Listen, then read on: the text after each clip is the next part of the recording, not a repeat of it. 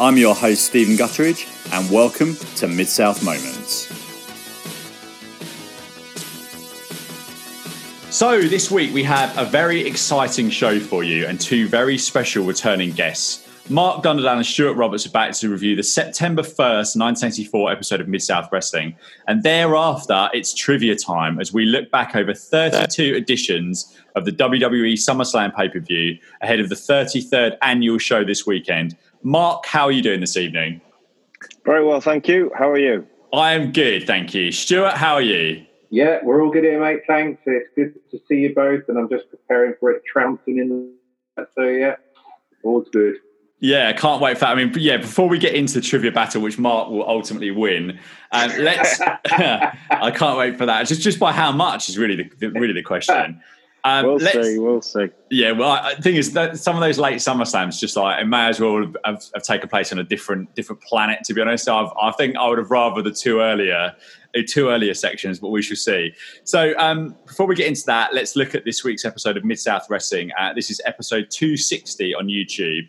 And the show starts with Joel Watts and Bill Watts saying together. Actually, before I get onto that, this is probably the first time you've seen the snazzy new opening with heavy bass guitar. So, uh, Stu, first, what did you think of this new bit, the old funky bass guitar yeah. going on here? Yeah, I, I liked it. I like, I liked it. As we went through the program, there was some very classic 80s soft rock tracks that were being yes. pumped out. So, uh, uh, which I'm sure we'll come on to later. But uh, but yeah, yeah, it, it, was cool. It was cool. But what, what did you th- what did you think of the new? Apparently, the old Open had been around for years and years and years. This was quite a big deal when this uh, this changed over. Yeah, you could see some people on the old one were no longer in the territory, so I, I understand them changing it. To be honest, I don't I don't like the new one. I think the the clips whizzed by too fast, so you couldn't sort of register uh, okay, some yeah. of them. Oh, oh, what happened on that one? And before that, you've seen two more, sort of thing. The the only the only thing that stood out was all of a sudden, away from the action, there's a close up of Jim Duggan's blank expression. Yeah. Just a freeze frame of him looking in sunglasses, staring at the camera, and then it's back to. that was the only thing that. Did you not think though when I when I saw that really quickly, it was almost like I was looking at like uh, an Ole Anderson from the late the late eighties with the big sunglasses, the beard. Yeah, he looks like different from the yeah, WWF it, era. Yeah, yeah, yeah. I was like, oh, yeah, it was a yeah a bit of a double date there. So, I'd uh, imagine yeah. um, without casting aspersions about Mr. Duggan, I, I suspect that the the, the the, let's let's put this in a non-controversial way. I suspect the, the diet. Say that again. Sorry. The lifestyle. Well, I was going to say, I suspect his diet didn't involve quite the same level of, uh, in inverted commas, protein as it did when he went to WWF. So I suspect that probably changed his facial features quite a lot. Um, but this is this is quite an odd start actually, because you've got Joel and B- Joel Watts and Bill Watts who've never appeared on camera before together in this role presenting the show. Um, they're behind a new desk, which looks like it has a, a ring bell on it and a red telephone.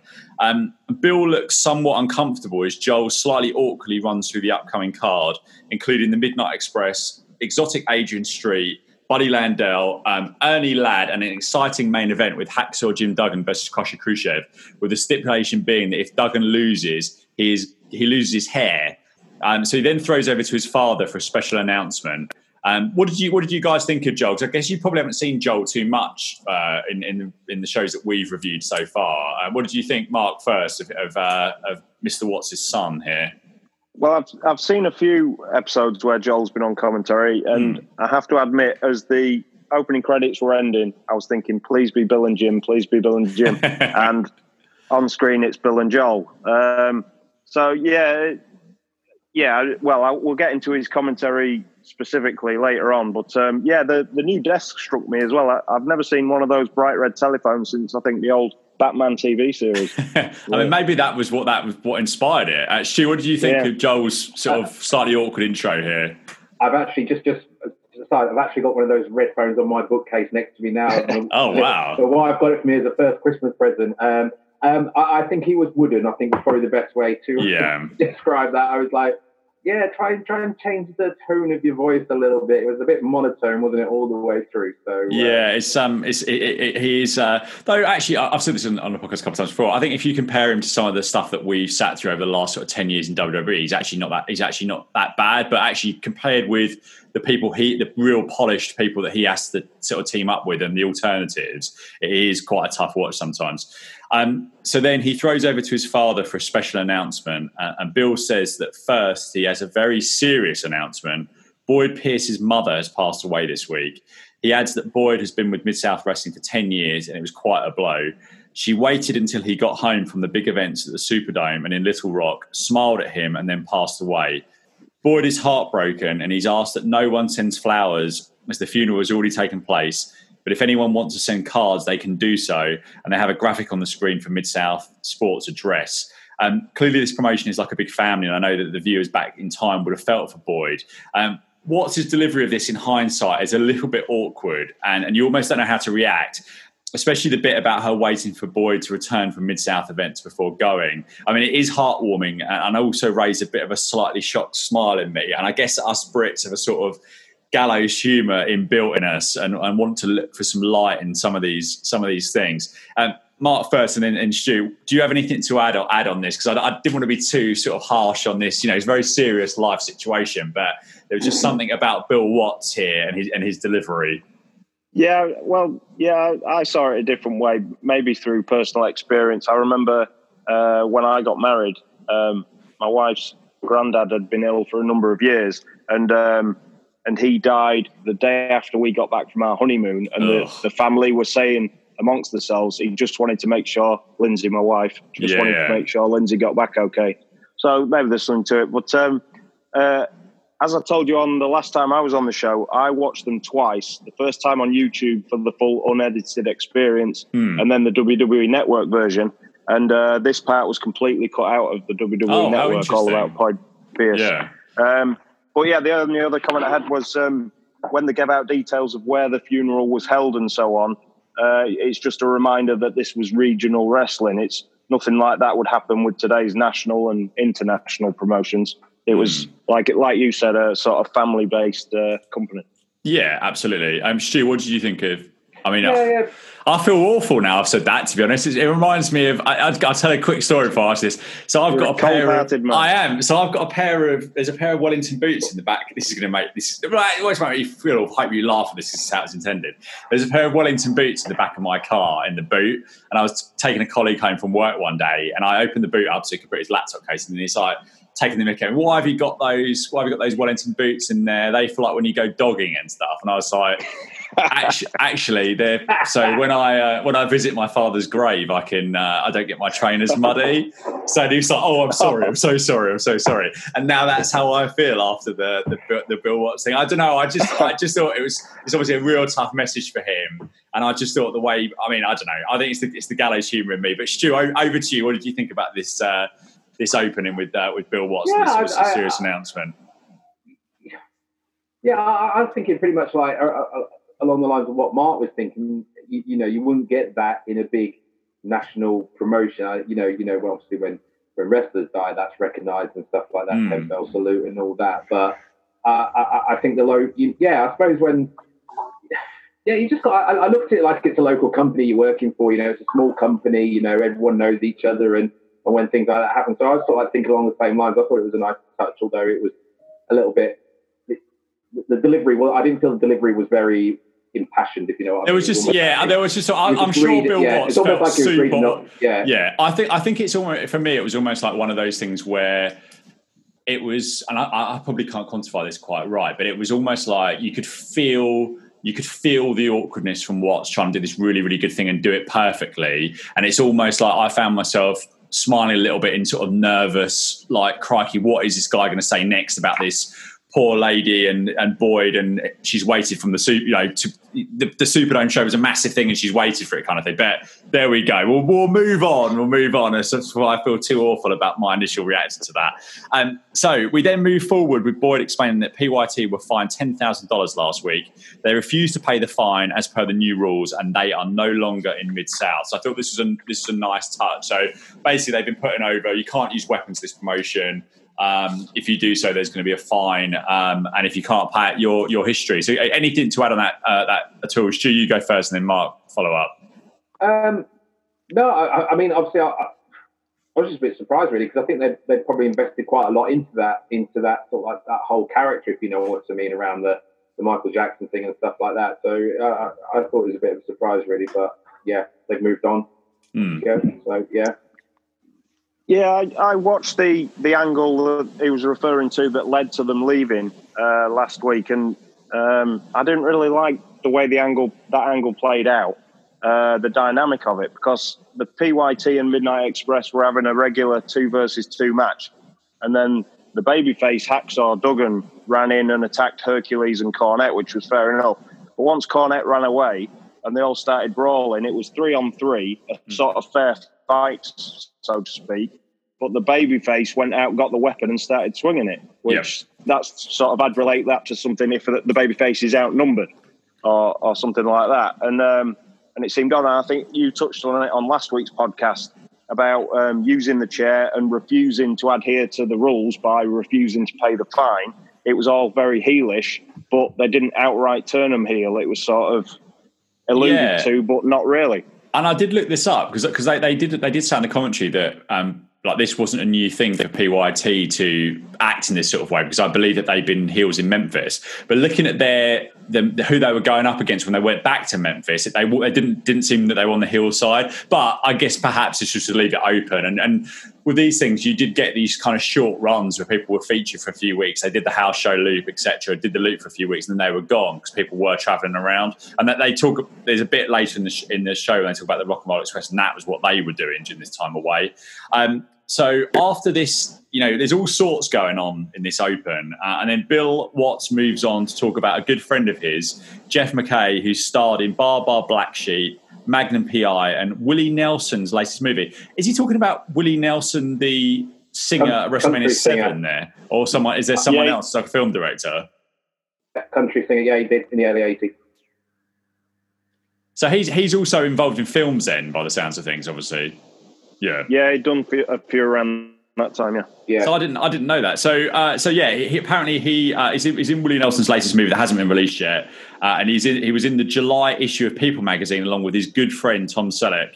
Uh, and his parents are Neil and Betty MacKay of Tulsa, Oklahoma, who Bill is privileged to call his friends. Um, I didn't know what was coming up next here, uh, but I had a really horrible sinking feeling this was going to be the second death announcement on the show. Um, did either, either of you get that feeling at all? Stu, Stu first, then Mark go, because that's what I was thinking. I was like, oh my god, this is going to be like the second thing that that Watts going to have to announce here. No, I wasn't sure. I wasn't sure what was coming. To be honest with you, and um, what did come was probably one of the most bizarre things I've ever seen. But uh, um, um, I didn't get that sense anyway. it was just like, what what the hell's going to go happen now? But, uh, yeah, so of which we'll, we'll, we'll, come on through a bit. yeah, absolutely. Yeah, I think oh. your your gallows humour come to the front again there. If you instantly assumed death was on the way, I, I didn't get that at all. But um, yeah, I did. I, it, it was hard to tell from Bill uh, Bill's description of where it was leading to. Um, what when I did uh, check online a bit more about Mr. MacKay uh, he was in the late 70s. He was in a film called All the President's Men, which is a very famous film starring Robert Redford and Dustin Hoffman. Oh, wow. I'd have okay. probably led with that rather than the Baa Baa Black Sheep thing as uh, sort of claim to fame. That's interesting. So, Watts goes on to say that Jeff enjoys Mid South wrestling and I've, I've, put in my notes, and he's thankfully very much still alive. Um, and when he's at home, you can't drag him away from the television. He throws. By the way, this is the first time I've ever used paper notes. This is a Mid South first, rather than doing my notes on computer. because I didn't have my personal laptop with me. Uh, while I was doing this today. So there yeah. you go. Very interesting Hand, fact for you listeners. Handwritten there. Handwritten. Wow. I did try and do that once when my laptop was broken. I don't know how you how you stuck with it. I got to about a paragraph, I think. And Mark, you've got the printed version as well. Nice. Yeah, I don't mind. I don't mind it so far. Actually, the only thing is I can't. If I've got the thing in front of me, I can see you guys reacting. If I'm looking, I'm looking down on the um, to see if you want to jump in. Anyway, sorry, that's behind behind the podcast, behind the curtain of podcasts, and then perhaps that'll be a, a, separate series. How I put my notes together and how long it takes me. Um, anyway, Watts goes on to say that, as you said, Jeff enjoys Mid South Wrestling, very much still alive. And when he's home, you can't drag him away from the television. He throws to a piece that Joel had put together with JYD and Hacksaw Jim Duggan. Um, and now this must have been some internal struggle for Watts here, uh, because I can only imagine the ill feeling he had towards JYD at this point. Mm. Um, but he felt he still wanted to wear this to show the star in MacKay or MacKay involved with the wrestlers in this promotion. Um, so we cut to JYD and Duggan sitting in a room in front of a television um, with a big old triangular aerial, and this shot is facing the two of them, so we can't see the TV screen. JYD says, "Hey, isn't that guy Jeff MacKay?" JYD then walks off, and we cut to another room with what is presumably Jeff MacKay sitting on a chair with some bullhorns uh, with a can of what I think is lager in his hand. It appears he's watching wrestling and he's getting so into it that he crushes the can. Uh, in walks JYD and says something about Baa Baa Black Sheep, and MacKay asks him to leave him alone because he's watching Mid South Wrestling. JYD says he won't bother him anymore, and he walks off as MacKay complains about the referee. And then cuts back to Duggan, and he's changed channels, and this time it's MacKay on Magnum PI. Duggan now walks into this room and gets the same reaction from MacKay. He's so annoyed by this interruption that he gets up and tries to attack Duggan, and as he swings into the air, he's held back by his forehead. Um, JYD and Duggan then decide to pick him up and move him into another room and sit him down. He says, Oh, that's Magnum PI. If you want to watch a real show, you should watch Mid South Wrestling. And now JYD and Duggan look pleased. This was so. Why are they all in the same house together to start off with? And what's going on? Mark, you go first, and Stu, what do you think of this? That question just scratches the surface. So, um, Bill Watts mentioned it, and then Hacksaw mentioned, uh, sorry, Junkyard it. Baa Baa Black Sheep's coming on. They made it sound like this is a huge deal. I can tell you that this program only had 19 episodes in total, so it wasn't around. And it ended just before this happened in 1978. That was the last time it was on TV. So wow. I don't know where that come from. I sense from that that Jeff the rise at this point in 1984. but back to Joel Watts' masterpiece. Um, JYD, yeah, so going room to room, seemed amazed that they'd seen the guy on TV that they wanted to go and tell the same guy that seen him on TV and he switches TV over to it. Then when he jumps up and tries to attack them, um, like you said, the hacksaw held him back at arm's length like a cartoon, so he's swinging punches and can't reach. And that won't have helped with the groups like PTC around, the Parents Television Council, who were at this time claiming that rest, watching wrestling makes people violent. So he's throwing beer cans around and trying to swing. and then, um, yeah, the, he he tells them not to bother watching Baa Baa Black Sheep and Magnum PI, two shows he's on. So that's not a very good endorsement for those.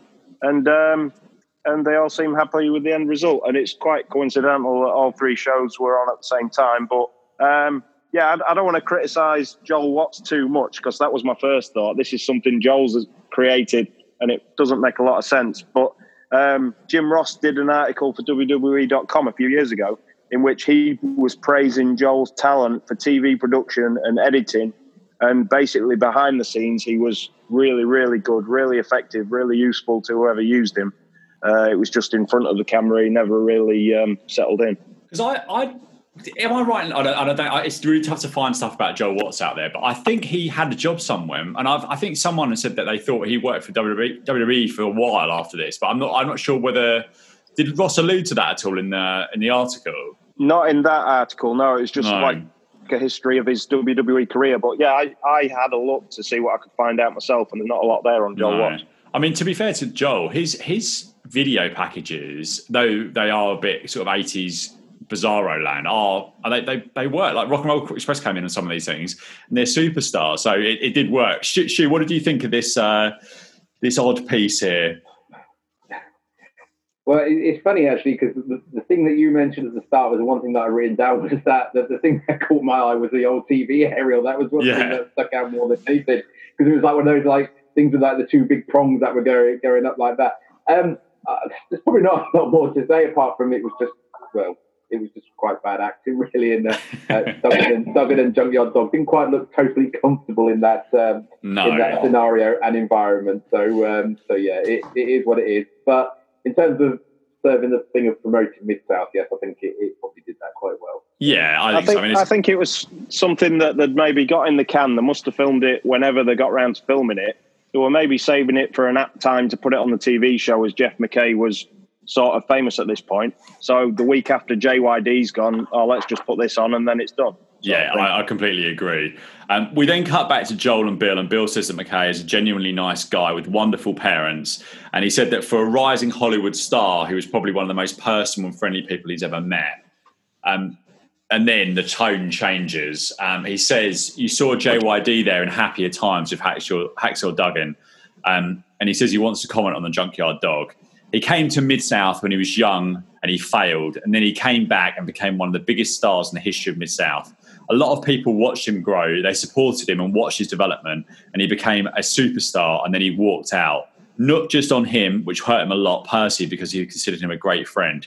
He worked, he walked out on all of the fans in the Mid South area with no notice after agreeing to some key main events and having done interviews about those matches.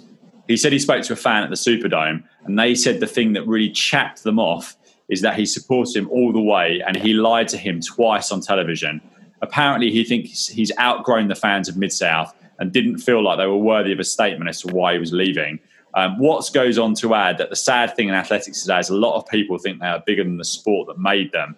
I mean, this was really strong stuff from Watts here. A, a man clearly under pressure as the wrestling world is changing rapidly around him, and having lost really one of his all-time biggest stars. Right, this is this is just weeks after the WWF on TBS for the first time. So this is you know there's shock waves around the industry about what Vince is doing. Um, what, what he's doing basically and where this is going to lead. Uh, Mark first, and then Stu. What did you think of this from uh, from Bill Watts?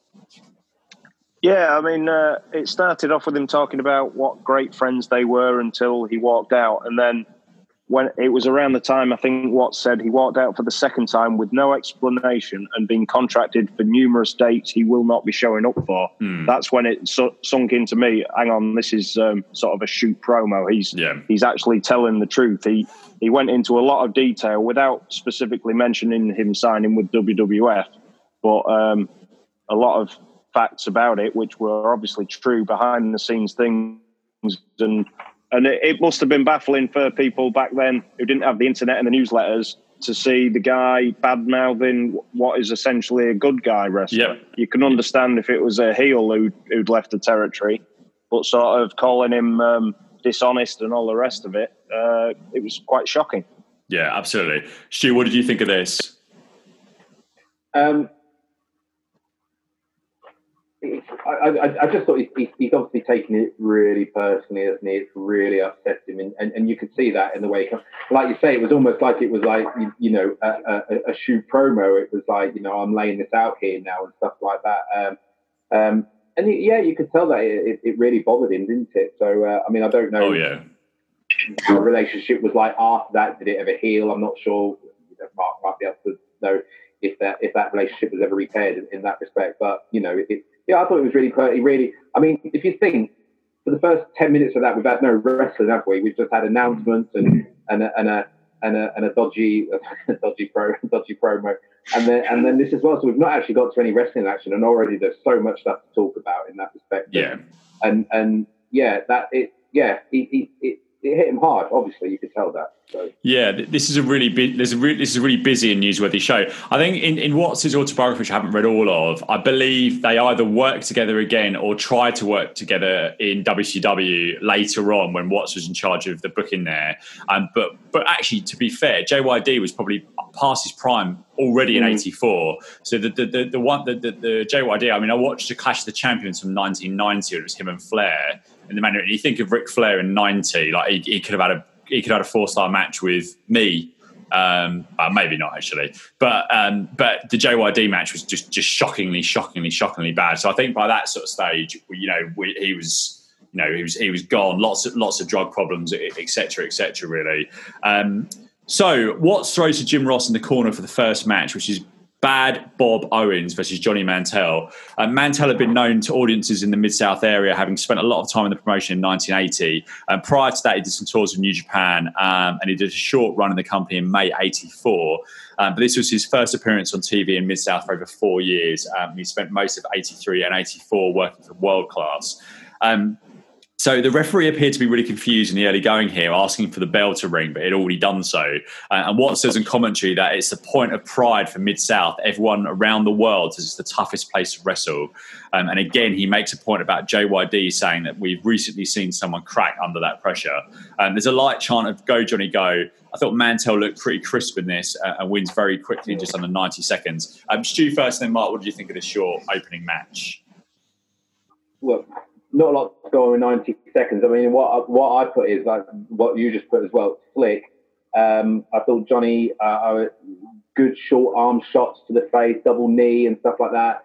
um, it was slick, and and aside from the win, probably the best thing was his exit out of the ring. So, um, mm. uh, which is sort of like a bit of a uh, over the top rope, one arm on the ring apron and down onto the floor. And, and I was sitting there trying to think, what wrestler does that like nowadays? And I, you might have helped because I just couldn't think. But there are wrestlers that have done that re- more recently. Yeah, who does that? And, and, and I, exactly. I, I just got a right block. I can't think who it is. Does AJ Styles do that? Sorry, what was that? I missed that. You know the kind who, of over. Who, Sorry, so you go ahead. Uh, uh, yeah, you, you, know the over the top row, one arm on the apron, spring right. down to the spring down to the mat, which is what what uh, Johnny Mantell did. Um, and I was trying to I was trying to think last night, what wrestler in WWE does that? You know, and, and it's just I, I, can't. I've got a block. Yeah, I, have definitely seen it many, many times. And yeah, yeah. There's a really obvious one. I can't. I don't think it is Stars. There's a really obvious one of someone, but I can't think who who used to do it. Um, what did you think of this uh, this 90 second match, Mark? Um, well, I hadn't heard of either man before, so I was surprised. I've, I've just learned from your description there on some of Johnny Mantell's history. Um, because I hadn't heard of them, and with all due respect to them, they didn't have traditional superstar looks. Mm. My first thought was somebody's going to interrupt here, do a run in, and, and, go like that, which I was wrong about. It was a full match, including a finish. And um, I did notice what you said about Pee Wee Anderson. Uh, he missed the bell ringing, so then yeah. as they're starting locking up, he's still looking at the bell ringer like, "What are you doing?" Um, and uh, Bill Watts mentioned on commentary at some point Johnny's brother Ken Mantell, who I have heard of and was a bit familiar with. He does a lot of behind the scenes things with world class and yes, and other places. I, yeah, I didn't make the connection at all there. Actually, yeah, yeah. Quite, and I quite like the um, the finish. It was a slick Russian leg, leg sweep, which he floated over into a lateral press. It was uh, it was a nice looking finish. Yeah, definitely. I thought it was oh, quite uh, good. The other the other thing I did, the only other thing I made a note on is right towards the end of the match.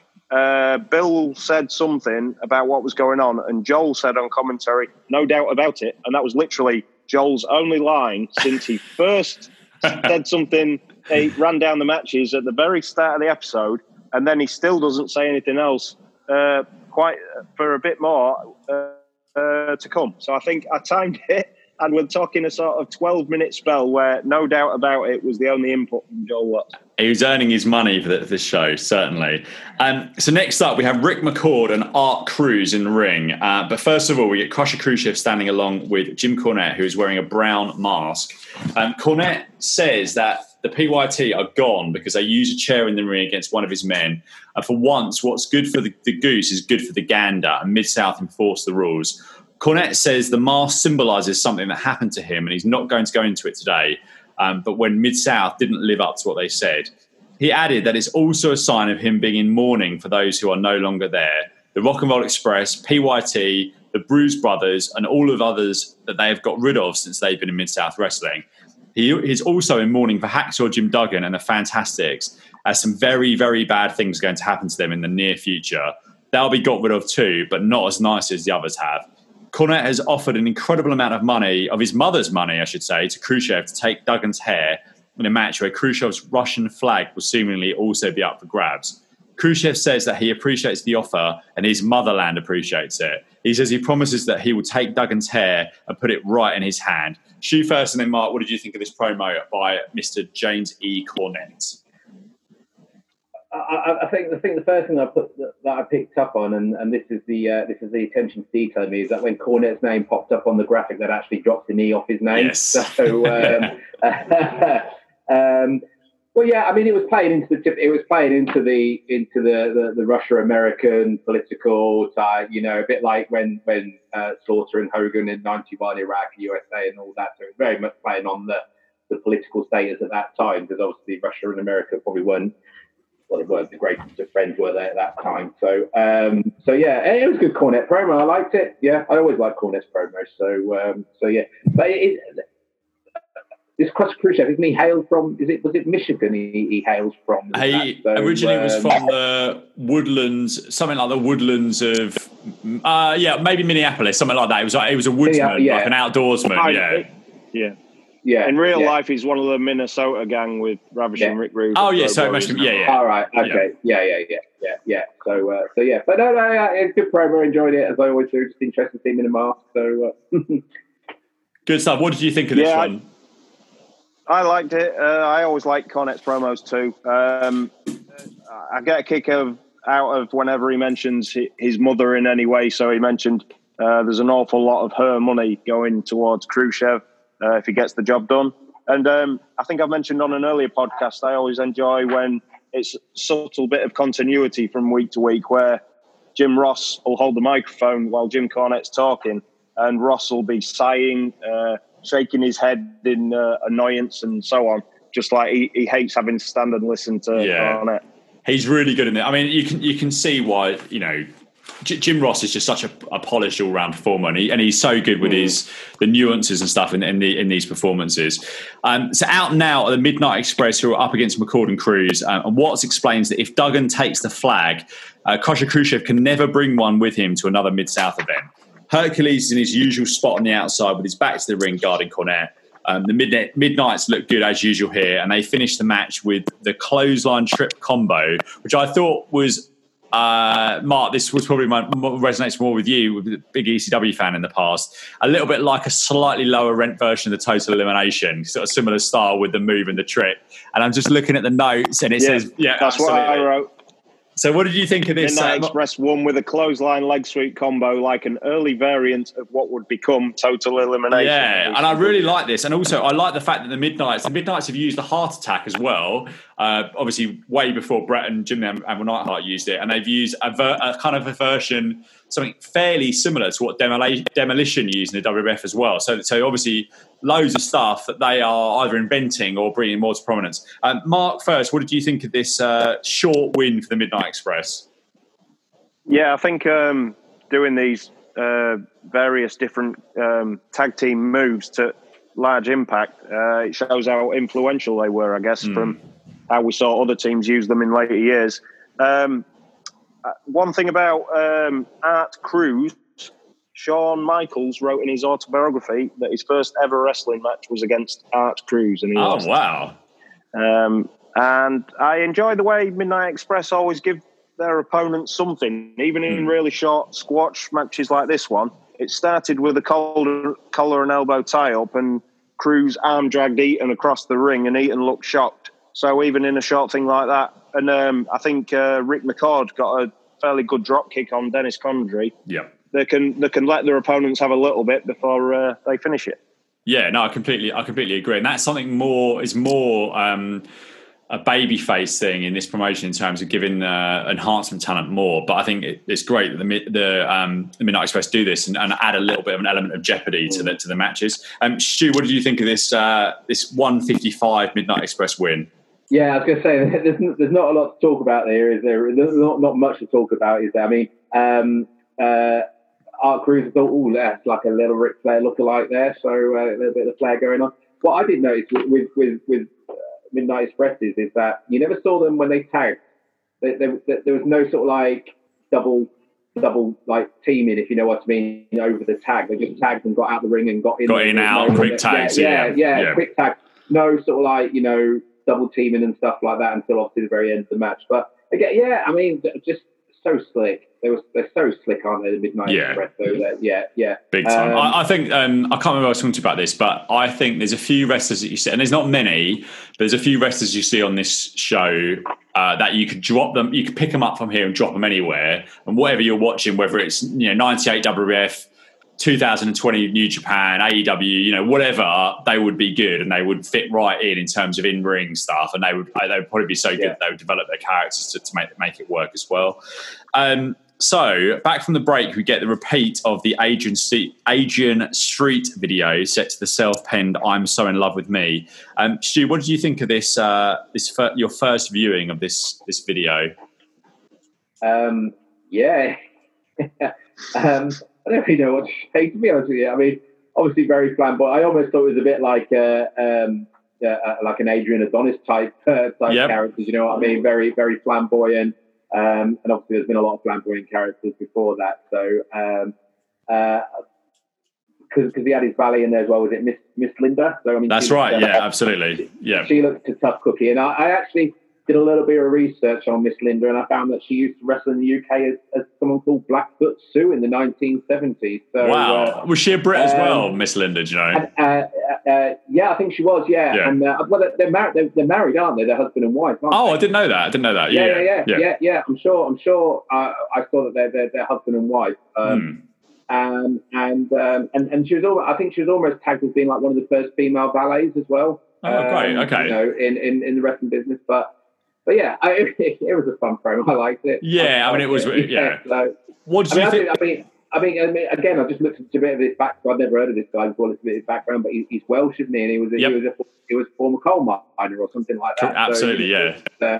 Uh, um, so for someone that was probably I'm, I'm, not saying he was coming to the end of his career, but someone that's probably well on the way to the end of his, yes. his sort of like career. I think you know to, to get promos like that was quite a heavy investment by Mid South as well into into the character development in that respect. So uh, yeah, I I agree. So, what, what did you think? Uh, had you seen this one before, Mark? Was this the first time you've seen this uh, this video? Uh, no, this was the first time I saw the video. Um, I, can, I can add a little bit to what Stu alluded to there. With um, he and Miss Linda first met in 1969, so I guess all, all of her career she was already with uh, Adrian.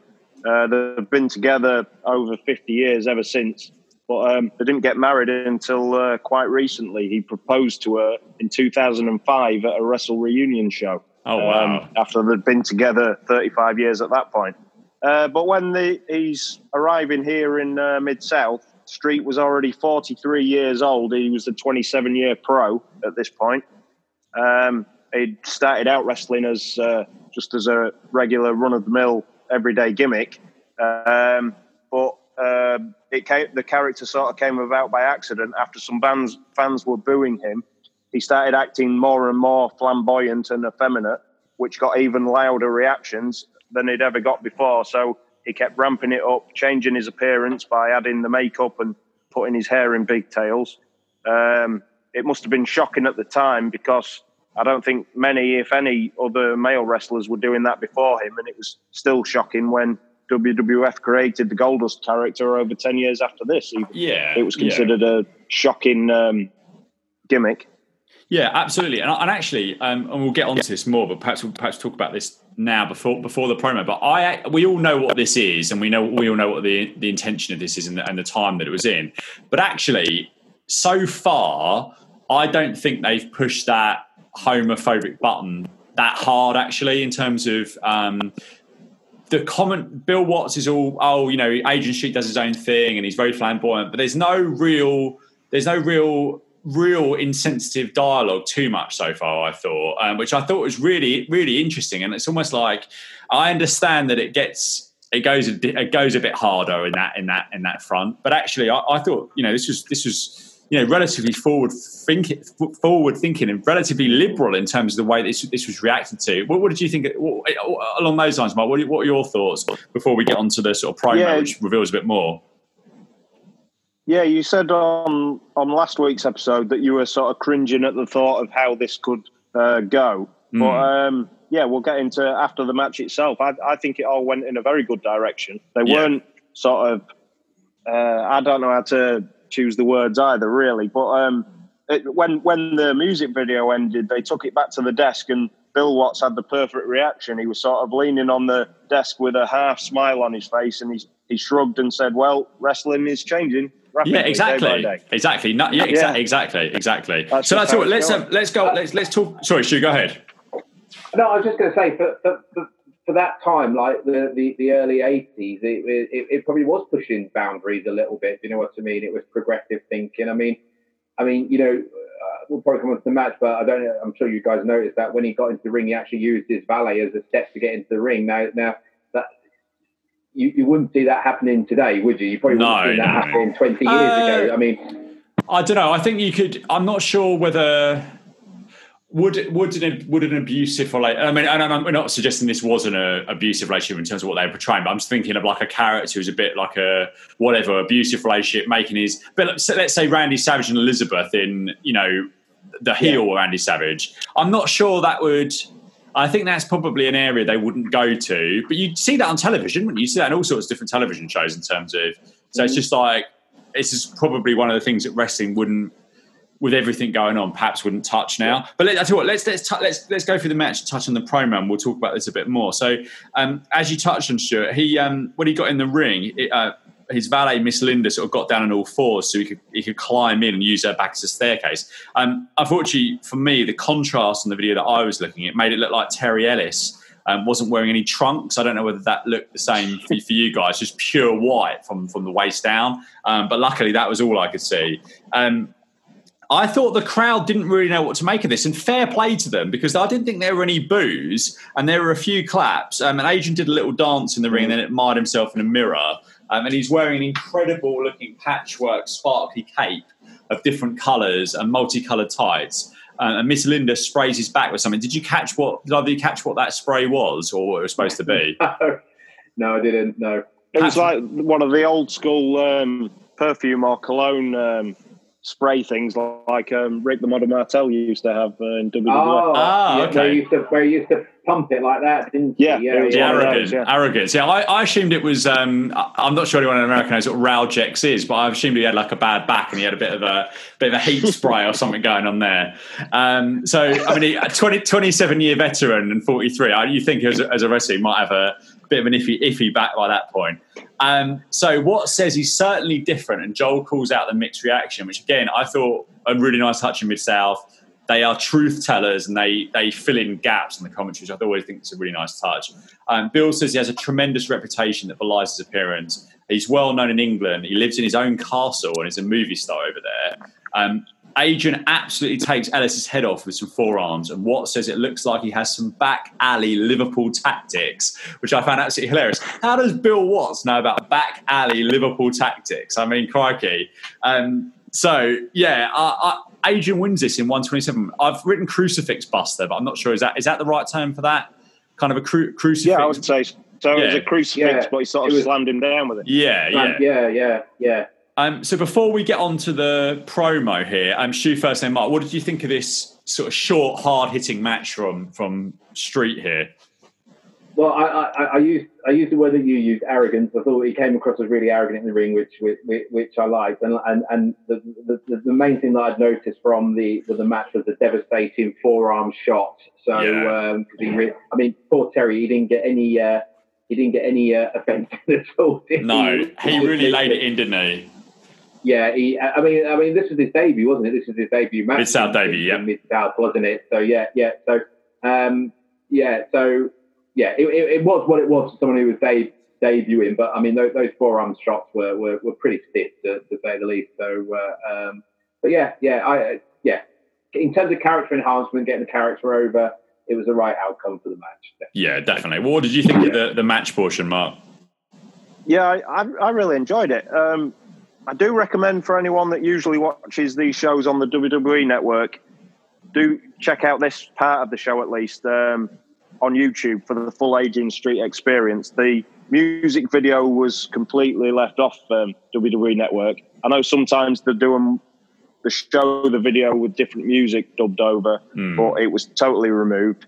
And uh, and then the entrance song, his second self-penned song, uh, "Imagine What I Could Do to You." Um, yeah, obviously that's overdubbed on WWE Network also. Uh, I, I noted the pretty mixed reaction. There were some boos, but there was just as many, if not more, cheering and clapping. yeah, him, uh, which was which was good. And then um, I, I, I, noted about Miss Linda getting on all fours for him to step on to the ring apron from. Um, I remember in Ring of Honor there was a gimmick in their early years when Prince Nana, when he had the Embassy faction, um, hmm. he had a um, a manager called Jade Chung.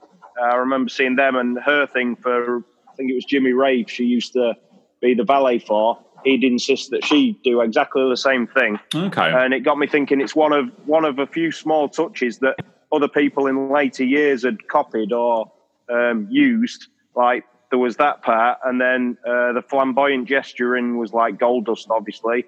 Um, having and even having the female valet holding the mirror for him to look at himself, like sensational Sherri did for Shawn Michaels years later. Yeah. Um, so all all round, I, I, was enjoying the the character stuff, and then I enjoyed the juxtaposition really between him starting the match by skipping around in circles, and the crowd were actually laughing out loud at that. But then once it got going, he was hard hitting and aggressive, and yes. I like how he sort of flipped the switch there with with those European uppercuts and knee, big knees to the gut and um, a big splash off the ropes at one.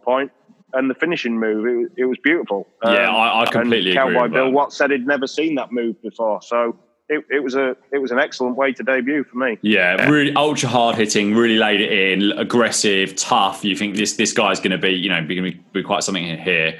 Um, so Ross is in ring and he says that um, that Street comes to Mid South with quite a background, and Street says he has many facets like a beautiful diamond. On his friend, the Queen's Crown, which uh, made me laugh. Um, he came to Mid South for two reasons. He heard that Mid South had the most fantastic talent going in the world, and he's come to check that out for himself. He's also a keen student of anthropology. He's been to Borneo and to the Amazon, and he's been told that if he wants to study savages, that Mid South was the place to come. He then clearly is going the heel line route because he says that Mid South has cowboys, and you can always tell a cowboy because they have an effeminate walk and they wear funny hats. Now the crowd's starting to boo him here. Um, he says he often wonders why they call them cowboys, and when he sees the women they chase, he can see why as they are just like cows and have a lot of filthy habits too. Swilling beer and chewing tobacco, and some of the men are just as bad. Absolutely disgusting, he adds. He then says he really misses his afternoon tea, um, and he's usually able to give beauty tea tips, but in Mid South, he's going to have to go back to basics. And first of all, he'll teach people about soap. Um, I actually thought this was great. Um, as we talked about, they didn't push where I thought they were going to go um, at all very hard. And this actually came across a lot like a William Regal promo in the WWF in the early 2000s as the kind of class above heel Brit looking down his nose at the Americans. Um, Mark, first in Stu, what did you think about this promo here? Yeah, I'm, i made the William Regal, well, Steven Regal comparison as well. I remember it when he first arrived in WCW, the promos were all about how he was friends with the royal family and things like that. That was exactly as Street did it here the first thing I did notice when it began was how much noticeably shorter Adrian Street was than Jim Ross. Mm. And I know Jim Ross isn't six feet tall. Uh, he was at least four or five inch uh, shorter than that, uh, which was something that, that, stood out to me. But um, yeah, I made a lot of the same um, notes as you about the content of the promo, which I enjoyed.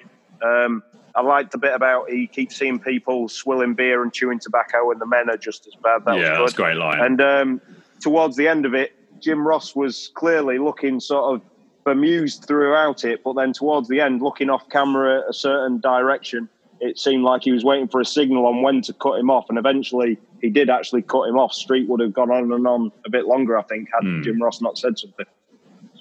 What do you think, Stu? Anything to add on this promo from Adrian yeah, Street? Yeah, uh, not not really much else to add. I, I, again, I, I, like you guys, I, would made the connection with William Regal. You know, the the the the, the, the top upper upper class British person looking down at everything and stuff like that. And and again, the other comment that I made was I don't think Jim Ross knew what to make of that that mm. post match interview. But again, he plays that role so well, doesn't he, in, in that respect?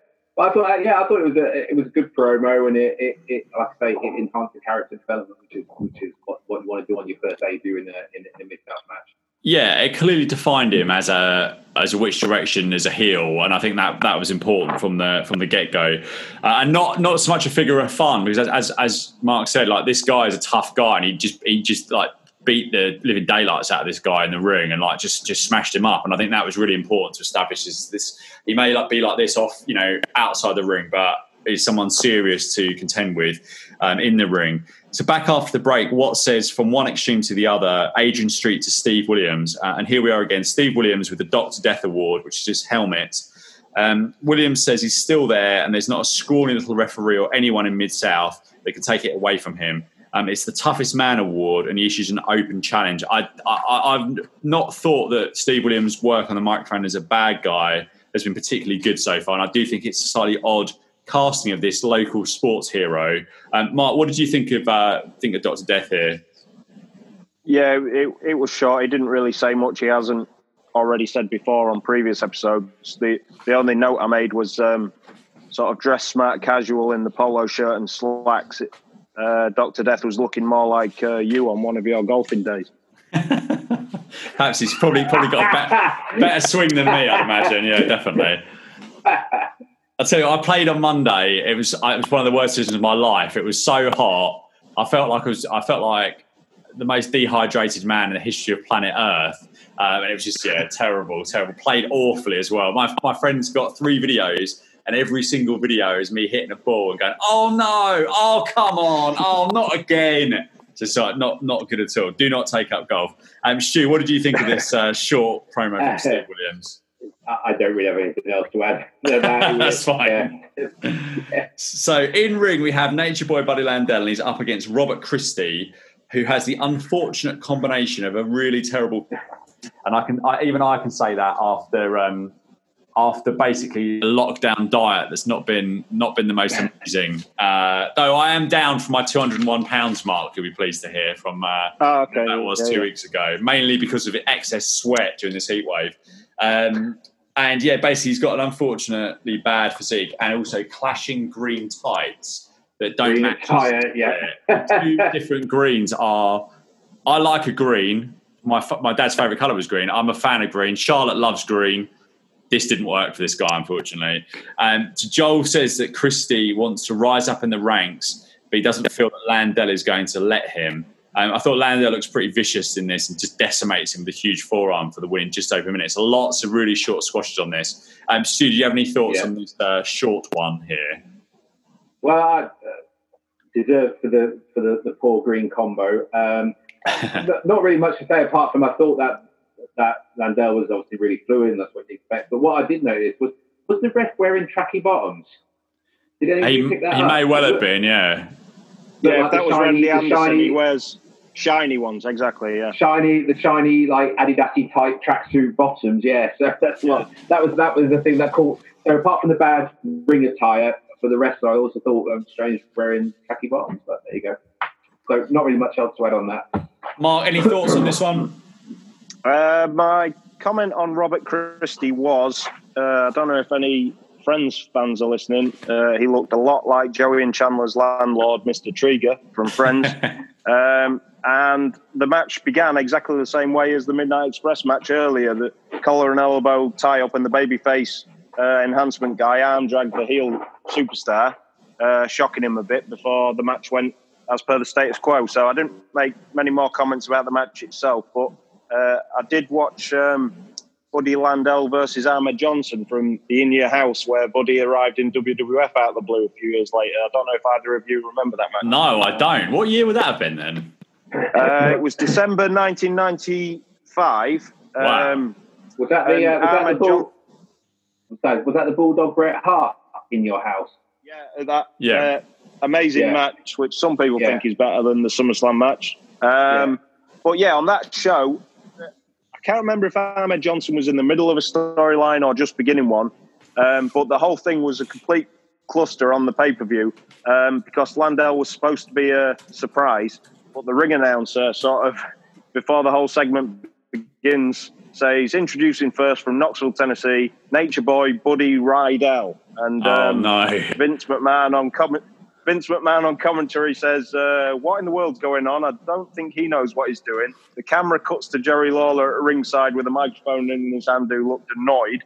He said, uh, "I've got a big surprise," but I think the announcer had just uh, ruined it at this point. Anyway, so he comes out as the big surprise um, because Jeff Jarrett didn't want to wrestle that night. I think it led to a match between Jarrett and Ahmed Johnson at the Royal Rumble a month later. But um, Landel had, had, aged massively since 1984 and put on a lot of weight at this point. And but he has said in interviews in later days that um, he had massive drug issues for 15 years between 1985 and 2000. So that's like bang in the middle of there. And the match lasted 45 seconds. It was just Ahmed Johnson squash. But mm. yeah, because I didn't have many comments on his match on this episode, I thought I'd watch that as well. So, you um, sorry, go on. No, no, shoot, go, go ahead. I've, I've got some. I've got, uh... I was just going to say while we're talking about Ahmed Johnson, uh, I always thought he, he he could have been huge. He could have been so huge in the WWE, and I don't quite know what went wrong. I know he had a bad. Did he have a bad injury where I think did he rupture a kidney or something? I think he was injury prone, wasn't he? Yeah, I think yeah. it was more than one. Absolutely. Yeah, yeah. But he he could have been he could have been huge. I I, I really really thought he, he, he was like the next big thing, but but injury took over, didn't it? And and his career sort of like went a bit sideways. You know, uh, did he end up in the nation? Or I, I can't remember exactly, but but yeah, I, I just think um, yeah, he, he, could have been the next big thing. Really, probably should have been. But. Yeah, he was in line to get the um, WWF title match, the main event of King of the Ring '97 against Undertaker, ah, and got an injury at just the wrong time, which led to Farouk challenging for it instead.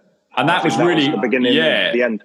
That was really close. I think that was only maybe a couple of weeks out, wasn't it, from the, from the show? I yeah. believe from memory, because I've watched those Raws fairly recently, and it, I'm just looking at Buddy Landell's WWF career, and um, that 95 i mean he didn't he actually according to Cagematch didn't really didn't wrestle at all until right at the end of 96 i'm not sure whether that was personal problems but he came in and had the match versus uh, ahmed johnson he talked about he then the next day had a championship match with bret hart out of nowhere unbelievably that says it's at the wwf mania taping i don't know if that i don't think that would have aired but who knows maybe it did he then defeated bob holly on raw on the 18th of december um, and then his last match in that run was him beating Matt Hardy on the WWF Superstar show. So obviously they had some plans for him, but then that was it for him. And then he actually, I, I tell you what, can anyone guess who his last last WWF match was against? He, this this guy is a significant deal in the world of the WWF and is prob- probably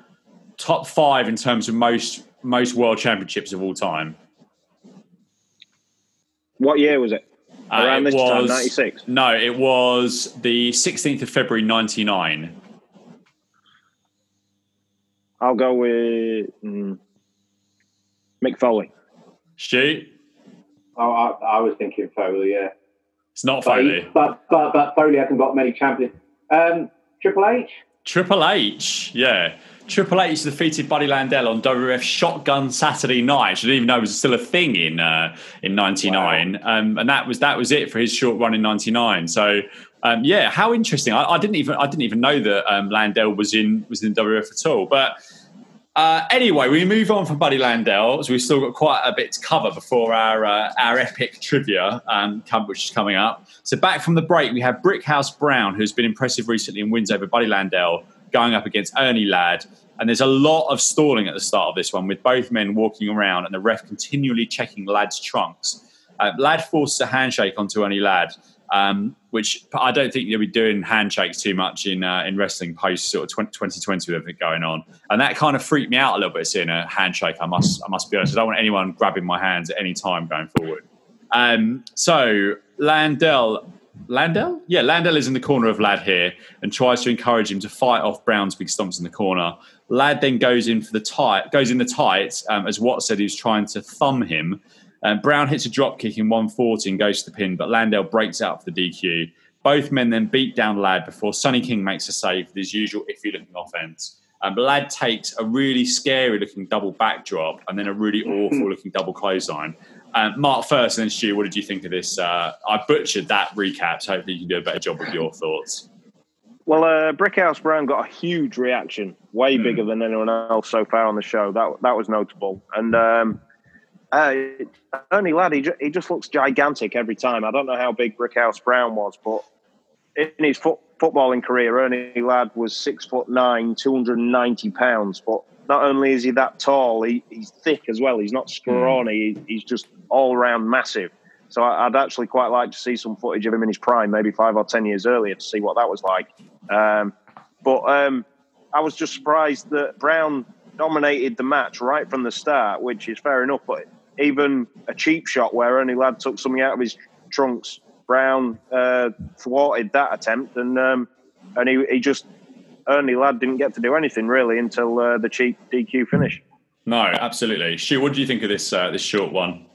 Yeah, I, I was uh, similar to Mark. I was quite surprised actually. I mean, you could always say this was a bit of squash, really, because you know he literally got no offense, no offense. I mean, Brick Brickhouse looked seriously, uh, seriously impressive. I thought. Um, actually, this is probably my most favourite segment of the night. Actually, do you know what I mean? But like you say, that that that dod when when Sonny King that dodgy double backdrop where he almost came down on like the side of his shoulder. oh, it was awful, wasn't it? Yeah. Um, you know, they, they, for a six foot nine, they didn't obviously get enough talk to get him up and over in a in a in a proper fashion, really. But I, I like the whole because I didn't expect that at all. Do you know what I mean? I, I, I, did not expect Ladd to get as dominated as what he did. So um, yeah, I, I, really enjoyed the segment, the whole the whole thing from from, from the start of the match to the, obviously the double team at the end. So yeah, yeah. Brickhouse has been has been pushed quite quite hard since he came in with, with two two back to back victories on TV over Buddy Landel a couple of weeks back.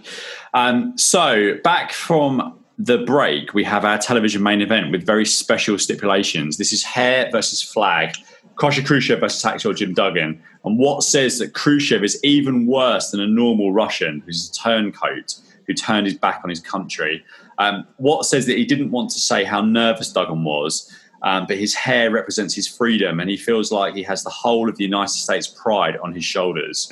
Um, all Duggan in the early going of this one, he blasts Khrushchev with a massive clothesline. Watts adds that Duggan used to ride the A train where he lived in New York, and you have to be tough to ride that. Um, Duggan misses a spear from the middle rope, and Khrushchev takes over. Watts says he's not sure that Duggan could go to the grocery store, that high risk move. And this made me think, what exactly is a high risk move in a grocery store? I mean, perhaps buying a can of something that's damaged or some fruit that's on the turn. Maybe maybe some chicken that's about to go out of date and it's a hot day and the fridge is slightly open. What do you what do you guys think? Have you ever have you ever taken a high risk move in a grocery store? I'm sure I've um, elbow dropped one of my friends, but that was about it.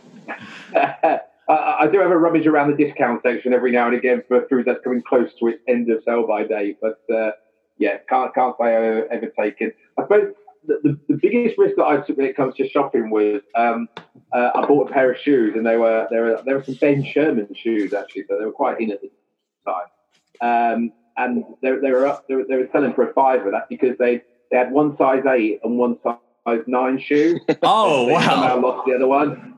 So I took a bit of a punt and bought them, and um, so tried to fit this size eight shoe on my left size nine foot. Um, yeah, safe to say that that didn't last very long. So, um, so that's probably the biggest risk I've took in terms of buying something. So, do, do you know what? Stu? It's so funny that you've you've actually did that out of choice. So, I bought a pair of shoes in House of Fraser in Richmond about ten years ago, and I was working over there. I nearly nearly dropped my ex employer in there. I would have to have edited that out for the second time. Um, and basically, I bought. I'm size eleven. I bought a pair of shoes, and you know, it's like when you buy a pair of shoes, like they really hurt your feet give you bliss, etc. And I like one of the shoes was killing me. I tried the old new, wet newspaper overnight trick to stretch them out. Um, and these this went on for two or three days. And I was walking back over from, from a meeting in London, near London Bridge and walking back to London Bridge Station. And I thought to myself, I wonder if that left shoe is the right size. And I looked down at the shoes, and, and it was like a, you know, like a, a, like a light bulb moment in my head. And one of the shoes was clearly smaller than the other. I think it was a nine and eleven. Ooh. So I had to go back to House of and I've been wearing these for three days. These bloody things. So I went back and got the other shoes, but it was just in the in the box. It was it was the wrong shoe. So well done, House of Fraser in Richmond. That's probably oh, I don't think they're any any any longer there. No no surprise with their customer service. Um, so back to the match. Um, Duggan fires out of the corner with a clothesline as both men are down, and he catches him with a huge shot as Khrushchev lets down from the second rope. There's a big backdrop from Duggan, and there's a really nice exchange from both men before a big spear from Duggan for the win in 4:30. And Watts is really putting this over on on uh, on commentary and sounds sort of massively excited. Um, Duggan grabs the Soviet flag, he blows his nose on it, um, but then before he can do anything more, Khrushchev fights back, and they have something of a tug of war over the flag, with Khrushchev holding on to it for dear life. Eventually, Duggan tears the flag in half, much to the delight of the crowd. Khrushchev tries one more attack, but is fought off, and we go to break with Duggan stomping on the torn flag. Um, Stu first, and then Mark. What did you think of this match and the post-match angle here? Well, first of all, uh, was it Duggan or was it Dugan? Because I kept hearing, all I kept hearing was Jim Dugan, Jim Dugan, and stuff well, like yeah, so there's. Like, uh, yeah. You know what? I wish I could remember the story about this, but there is. It is sometimes Dugan and sometimes Duggan, but it's it's one of yeah. the. Yeah.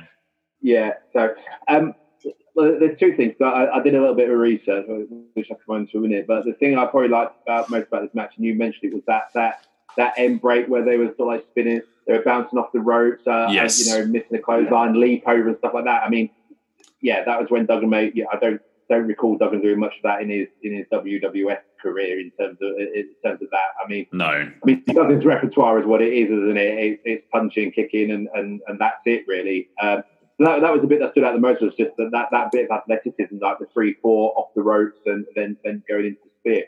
But I, I did a bit of research because I, I, when it was like, oh, it was a hair versus flag match or whatever it is, I just thought, oh, when was the first like match where hair was on the line, and and I'm sure I probably haven't got this right, and your listeners will probably tell me that. But I, I, I just did a bit of googling to find out what the first or what I could find was the earliest hair type match.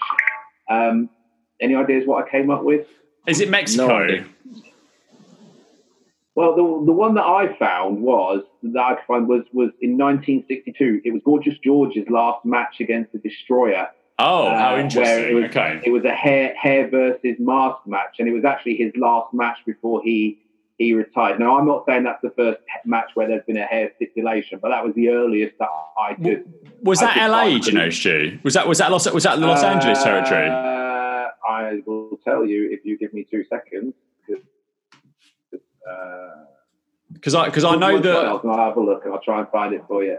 I, I know that um, I know that hair versus mask and, and, those sort of stipulations are you know certainly in in in the modern era certainly a big you know a big deal in um, in uh, in Mexico. But yeah, that that wouldn't surprise me. Yeah, it was yeah. absolutely Olympic Auditorium in Los Angeles, um, seventh oh, yeah. of November '62. Yeah. yeah, mask versus hair. November '62. Yeah. Who won? And then sadly, then uh, well, the Destroyer won because that was that was George's last match. Sadly, I think he died probably. I think he died a year later after that because he, yeah. he, had uh, cirrhosis of the liver. Um, but I think there was a lot of um, what what I've read was that um, the, the, the, student like and, and Angelo Poffo was one of his students, or I can't remember that. that so that's how it came to Macho Man having pomp and circumstances. oh yeah! Oh, how interesting! To, yeah, yeah, yeah. It's a bit of a throwback to gorgeous, gorgeous George. I may be wrong. I may be wrong. No, I, what, I think what I'd uh, that's what I'd read. That that I tell you what, that would have I would have think that would if that's not the not the first all time, that would certainly be I think the first first you know you, you states or or Canadian yeah. match. Yeah, absolutely. Yeah, yeah. yeah. So there you go. I just started doing that because that piqued my curiosity. I thought, oh, I wonder what the first match where hair was on the line. But like I said, there may have been earlier ones, but in terms of internet research, that was the that was the earliest that I could find. I mean, I don't, I don't know too much about that um, that uh, promotion in, in Los Angeles there, but I know that that that WWA that WWA World Heavyweight Championship that, that, that was around in LA then was was considered like one of the top. You know, the, the NWA title was a thing then, but that was that was considered one of the, the you know the real world championships back then. I know that was a that was a massive massive promotion. So yeah, that's that's really interesting uh, in yeah. terms of sort of first first North American, uh, well, you know, potentially first ever hair match. Um, Mark, what did you think of the um, of the match between Duggan and Khrushchev here and the and the post match with the Soviet flag? Yeah, even though it was nothing fancy, it, it was hard punches, hard kicks, clotheslines. I, I really enjoyed it. Um, the the nice exchange you referred to is when Khrushchev took a huge backdrop mm. uh, from Duggan and to the point where I rewound it, freeze framed it, and took a photo. I'll have to send you the photo. How oh yeah, please do. Got, yeah, it's unbelievable. And then um, and Duggan doing that running leapfrog off the ropes towards the end as well, right before the the spear. Um, it, it, was amazing athleticism from both men for, for the size they are. Uh, that's what did it um, for me. And and uh, uh, Stuart mentioned about is it Duggan or Dugan? I think Cowboy Bill Watts always refers to him as Dugan. I think some others do as well, but it depends who's talking. Like I think mm. Cornette calls him Dugan, Jim Ross calls him Duggan, and so on. I don't know if it's a thing similar to um, William Regal's told the story before about when he always called. Can you remember what he called Umaga? Oh, Umanga. Yeah, Umanga. He called him Umanga, and somebody yeah. asked him once, "Why do you say that?" When everyone else says Umaga, he said, "Because you all remember what I call it." Yeah, I wonder yeah. if that's the same yeah. thing. Phil Watt says, "I'm just going to call Hacksaw Jim Duggan Dugan." because there, there is a story maybe, about maybe. it. I know. Um, I, I guess host um, Phil has been on a few times. He's really great and grew up, sort of grew up watching all this stuff. Did tell me what the story was. I wish I could remember it because it was one of the first things I noticed when I was first watching. It's like, how do you get? I don't know how you get Dugan out of this Duggan, but it's. um I will get in touch with him and I and I will. I'll find out again what that is. Ring yeah. a bell. I think. Yeah, he mentioned it on an episode, didn't he? And yeah, and I wonder absolutely. if there was somebody, a well-known celebrity or something around the same time, maybe called Dugan. Yeah, I just can't. I can't remember. Talking about um, these two, I. Duggan, I think, is probably uh, he's limited as, as a worker, definitely. But I've been really massively impressed with Khrushchev, and I think that obviously that, that you know it would have been we probably didn't see the best of demolition smash in the stuff that we've seen of him because i'd imagine in some of the matches versus the hearts and stuff that were never taped were probably you know the 15 minute house show match. Probably a lot of those are probably on last in some of the house show matches of hogan in the middle um, sort of holding the end of a card up and sending the people home happy. But i thought khrushchev was, was a great work and really brought the best out of duggan here. Um, this was actually the penultimate appearance of khrushchev on mid-south television um, with the final one coming next week and he was off to off to mid-atlantic thereafter um, so back from the break, we have Bill and Joel, and Bill says, "What a victory for Duggan!" Um, and everyone has been asking them about the Rock and Roll Express, and they'll ha- they'll be back. And there's a video upcoming which Jim Ross is, na- is narrating. Um, so the Rock and Roll Express had actually been working Memphis along with some dates in Florida during this period of time, having lost a loser leaves for 90 days match against the Midnight Express. Um, so this video is set to jump by Van Halen, which is an absolute tune, and and, and pretty much all of this we've seen before. Uh, well, all of this seen before, but this is the kind of a, a, a, reintroduction to the Midnight Express. So he says, without a doubt, they're one of the most popular tag teams to ever appear in Mid South area, and that many have said that if it wasn't for Jim Cornette and the Midnight Express's constant interference, then they would be be the Mid South Tag Team Champions, and nothing would make the people happier. So he runs through some of the previous angles. Firstly, with the Russians cutting Ricky Morton's hair um, after being hired using Jim Cornette's mother's money. We get the great scene with Cornette's face ending up in a cake. Uh, and there's Cornette pulling down the top rope, causing Robert Gibson to spill onto the floor. We also see a tag team title match where Ross says Cornette dressed in what perhaps is his natural attire, a woman's dress, uh, which made me laugh because Ross said this in like he just uh, it's difficult to describe how he said it. But he just said it in such a like a kind of like kind of I've got you, Cornette, because I've got you. You can't say anything. You're not here with a microphone, and I've got you this line about your natural attire being a woman's dress. Um, and then he hits Ricky. Cornette hits Ricky Morton with his loaded purse. Uh, we then get a recap of the angle with the Rock and Roll Express wearing the Mr. Wrestling masks and basically getting themselves into a tag team match. They weren't kind of allowed to as part of the storyline, um, and then, the, then winning the titles, and the title changed back with Jim Cornette using the ether. Um, he then explains the Express Showdown with a 90 day clause uh, leaving the promotion, which the Midnight Express uh, beat uh, the Rock and Roll Express. Um, and he says soon the fans in the midnight mid in, soon the fans in the mid south area will be chanting "I love rock and roll" as the theme as the tune changes to the Joan Jett classic. Um, I thought this was really really strong. Jim Ross was a nice touch and a bit of a change in terms of kind of music being used, uh, reintroduction of, of, the Rock and Roll Express, and a, a complete recap of everything they've done in in, in mid south. Just basically say they're coming back and this feud's starting again. Um, Mark first, and then Stu. What did you think of this uh, this recap video?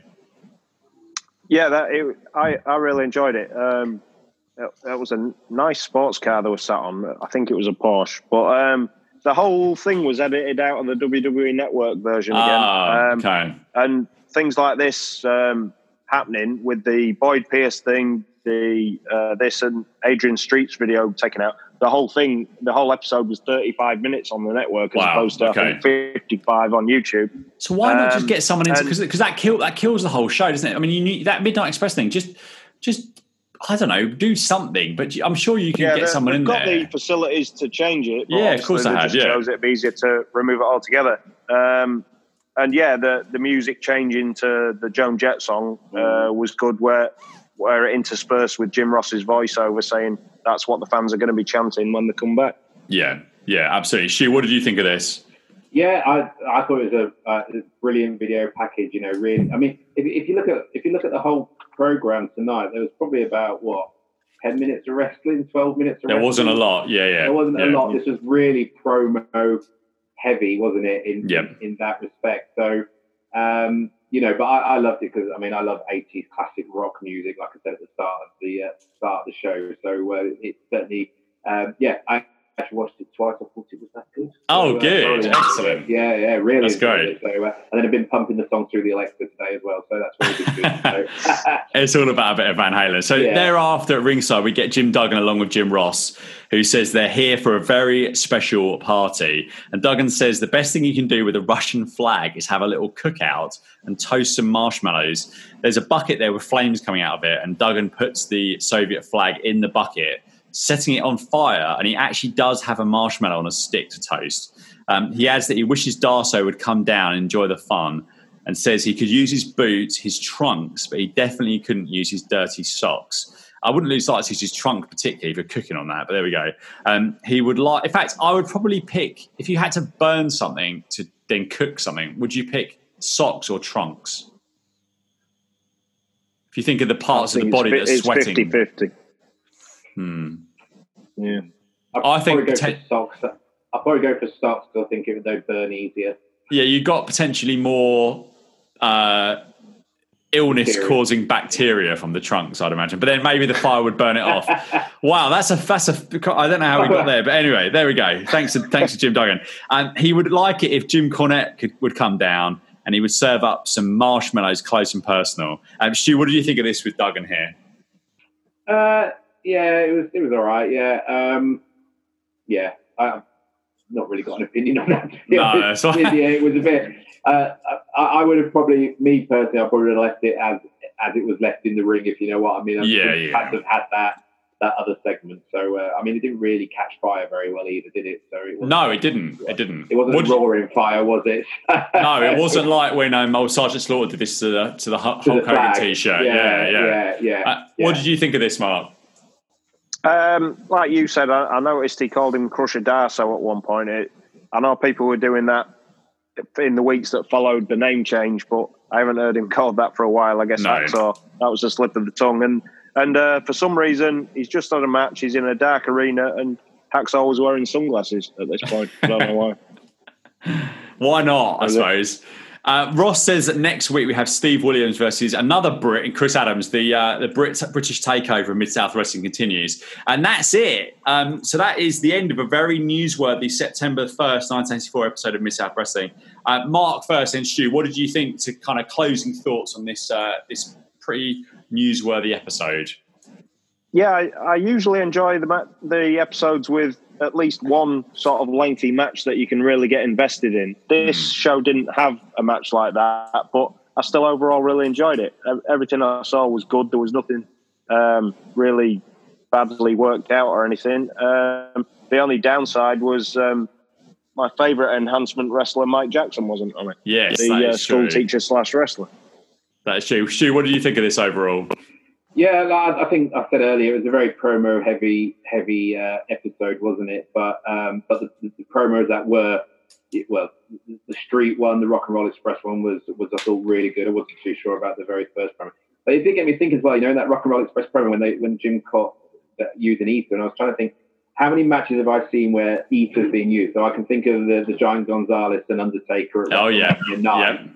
yeah. Um, but Classic. I'm, I'm, I'm, I'm struggling to think of any other matches where maybe, in inverted commas, ether has been used as a as a as a sort of like a, a weapon against a, wrestler. Yeah, I don't think it's been in WWE for. I wonder if that's just that's probably that may well be on the and we don't know about you know the news Yeah. and what's what's what you know what, Yeah. what potential reasons are of this, but that, I don't I can't think of that being used for a long. I, I think there's probably a Steve Austin angle that I think maybe where he's, he's passed out because of something like this, perhaps, but I can't really can't really recall. Certainly not a match finish that I can remember. There you go. Maybe something that Yeah, this- listeners can uh, fill us in on. This is like the guy escaping the ring that specific way. I, I know there's instances that just aren't coming to mind right now. Do you know? I think the Rockers used to do it, didn't they? Yes, Marty Jannetty, isn't it? Yeah, Yeah, yeah, yeah. The Rockers Yeah. used to. do it. I'm just thinking. Some, Yeah. yeah, yeah. that- that's absolutely that's right. probably yeah, yeah. Right, we will be back momentarily with the first annual SummerSlam Trivia Quiz Spectacular.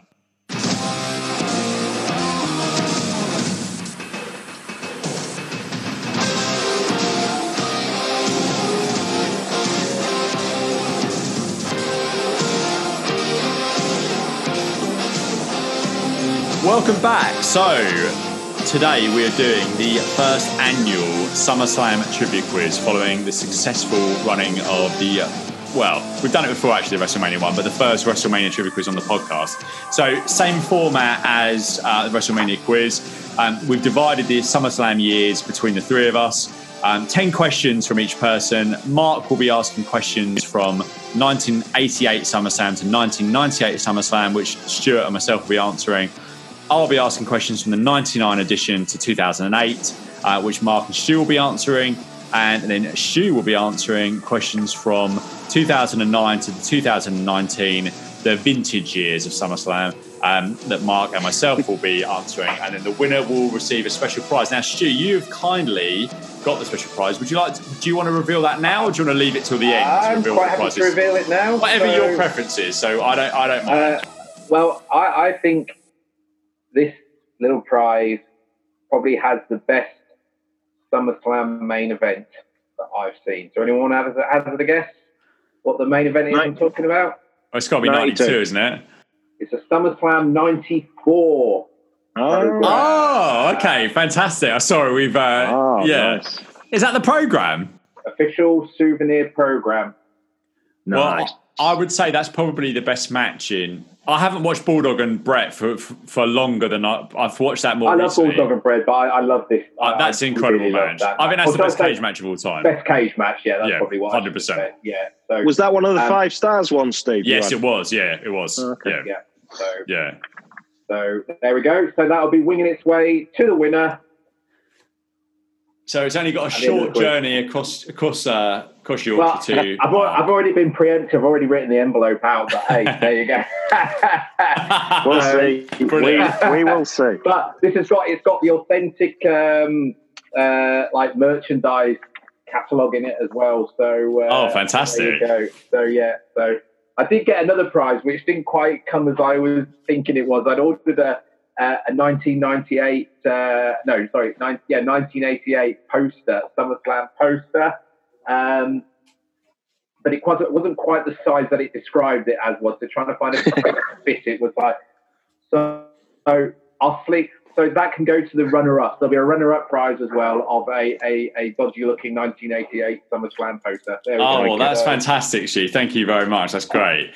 Um, so, Mark, pleasure, over to you in terms of the first set of questions uh, on SummerSlam 88 to SummerSlam 98. Okay, question number one. The first time the WWF Championship changed hands at a SummerSlam was in which year? Okay. Yep. Question two Which wrestler was scheduled to challenge for the Intercontinental Championship at SummerSlam 1988 and again at SummerSlam 1990, but had to drop out of both due to injury? Or injuries, should I say? Question three Whose corner was Andre the Giant in at SummerSlam 1991? His final pay per view appearance for the WWF. Oh, it's so annoying because I looked, I literally looked at, I read that today and I was like, I'm surprised about that and I can't remember. Fantastic. Question four What stipulation did Sensational Sherri make for the match between Shawn Michaels and Rick the Model Martel at SummerSlam 1992? What a day that was. Question five Which future Hall of Famer wrestled his last match for the WWF in the opener of SummerSlam 1993 versus Razor Ramon? Question six Who defeated Alundra Blaze to become WWF Women's Champion at SummerSlam 1995? Question seven a four way tag team title match took place at SummerSlam 1996 between the Smoking Guns, the Bodydonnas, the Godwins, and which other team? Was that question seven? Yeah. Okay. Question eight. This is a long one, so listen carefully. At SummerSlam 1997, there was a competition hosted by Todd Pettingill in which a WWF fan could win $1 million. Pettingill was joined by Sable and Sunny, and in a pale green catsuit and knee high white boots, Sunny was, that night, to my then 18 year old eyes, the most attractive woman I had ever seen in my life. so the question is what move did Steve Austin use to pin Owen Hart in their match? that oh, night? wow. Okay. Question nine. Three SummerSlams in the 1990s included a WWF Championship match, which did not go on last. 1990, 1992, and which other year? Okay. Nine. Question nine. Yep. Yep. Yep. Question 10. I can't mention SummerSlam 1998 without acknowledging the Insane Clown Posse, who performed the Oddities entrance music live that night. I'm a big fan. Who did the Oddities wrestle that night in a six man tag match? Excellent. Right, we'll be back with the answers very, very shortly. I don't think Elizabeth should be on the floor trying to help her man. Jesse over there telling her right now, you got to get out of here. Get on the floor, Elizabeth, and help your man. Both guys out. Look at Heenan. He's up on the apron, and Virgil as well. Oh, look at that. What is this? She took off her dress. She took off her skirt, Camilla Mosu. Look at Jesse. He doesn't know what to do. I don't believe my eyes. Look at the million dollar man. He doesn't I don't know, know what, to do. do. You don't know what to do. Right, an excellent round one of questions there from Mark. Mark, over to you to run through the answers to the uh, 1988 to 98 SummerSlam questions. Okay, the question one: the first time the WWF Championship changed hands to SummerSlam was in which year? The answer was 1997, 10 years, well, nearly 10 years after the started, when Bret Hart beat The Undertaker. Before then, the first few didn't have championship matches, and uh, and then the champions retained a few years. Question two uh, Which wrestler was scheduled to challenge for the Intercontinental Championship at SummerSlam 88 and again at 90, but had to drop out of both due to injuries? The answer was Brutus the Barber Beefcake. Um, it was in storyline in 1988 because he'd been attacked by Ron Bass, but it was genuine in 1990 after he had the famous parasailing accident and didn't wrestle for three years. Yeah. Is that when? Uh, is that when they they had that that big um, censored X and That's didn't, the Ron, 88 didn't he one, pack yeah. him with like a, a That was when- spur, wasn't that it? was when he- yeah. Yeah. Yeah, that's right. Um, question three. Whose corner was Andre the Giant in at SummerSlam 1991, his final pay per view for the WWF? The answer was the Bushwhackers for their match against the Natural Disasters. Question four. What stipulation did Sensational Sherri make for the match between Shawn Michaels and Rick the Model Martel at SummerSlam 1992? Uh, no hitting in the face was the answer, as she didn't want either of them losing their good looks. I remember on the day I forgot I'd forgotten that until they got in the was it the aisle where they started hitting each other in the face and they just gave up on that. But I remember I remember so long ago thinking that night. And yeah, and forgotten that that's why she fainted and uh, had to be carried out. That's it. Because they were Yeah. hitting each other in the face, yeah. Uh, question five Which future Hall of Famer wrestled his last match for the WWF in the opener of SummerSlam 93 against Razor Ramon? The answer was the Million Dollar Man, Ted DiBiase.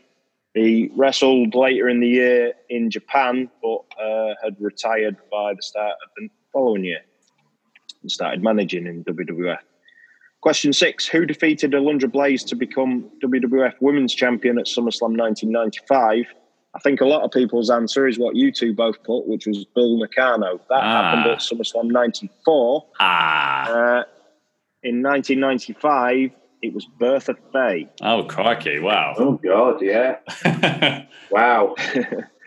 And question seven a four way tag team title match took place at SummerSlam 96 between the Smoking Guns, the Bodydonnas, the Godwins, and which other team? The answer in their pay per view debut were the New Rockers, Marty Ah. Jannetty and Lee, Lee Cassidy. Cassidy.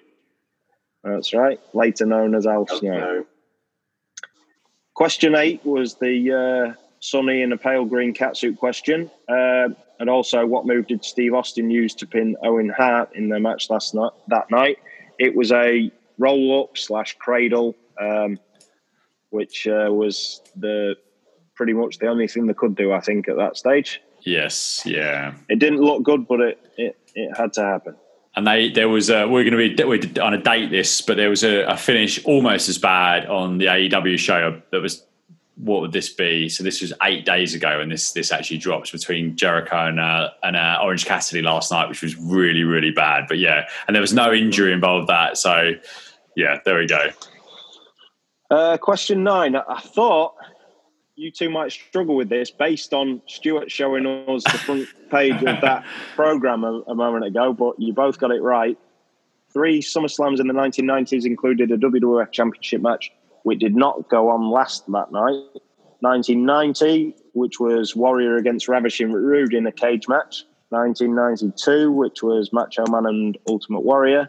And which other year? The answer was 1994, when Bret versus Owen went on towards the end, but Undertaker versus Undertaker was the final match of the night.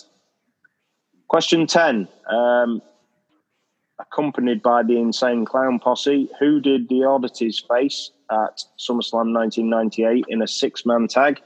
The answer was Kaientai. Ah. I didn't have a clue on that at all.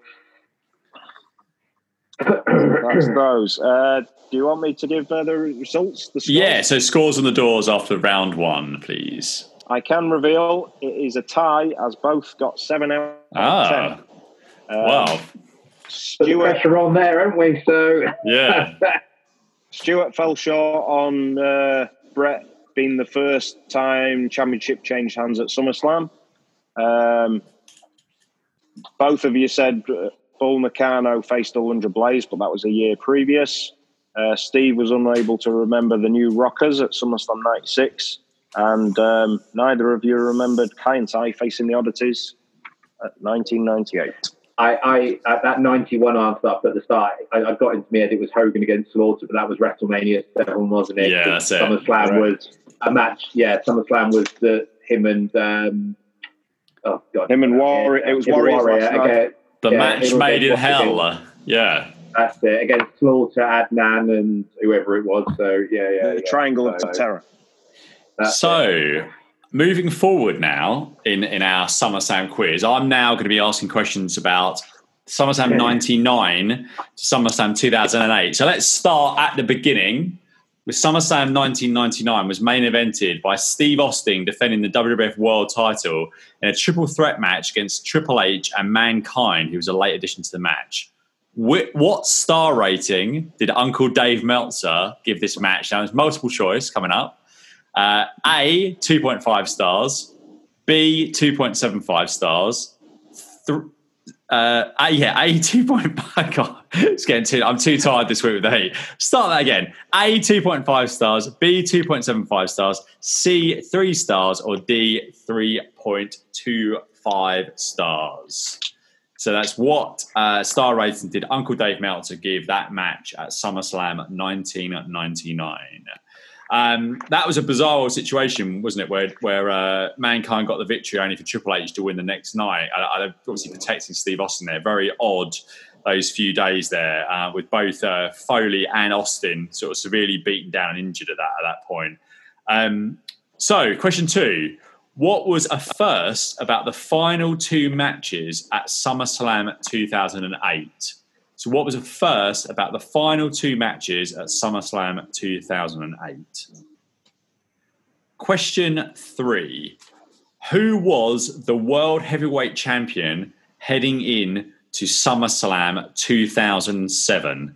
So, who was the World Heavyweight Champion heading into SummerSlam 2007? Question four SummerSlam 2006 emanated from the TD Bank Garden in Boston and was main evented by Edge versus one of the greatest of all time, John Cena, for the WWE Championship. How many people bought this on pay per view? Now, again, this is uh, an approximation and is also a multiple choice. So, A, was it 400,000 tuned in for John Cena versus Edge? 475,000 is B. C is 525,000 or D575. So SummerSlam 2006, who, how many people bought this on pay per view? A, 400,000, B, 475,000, C, 525,000, or D, 575,000.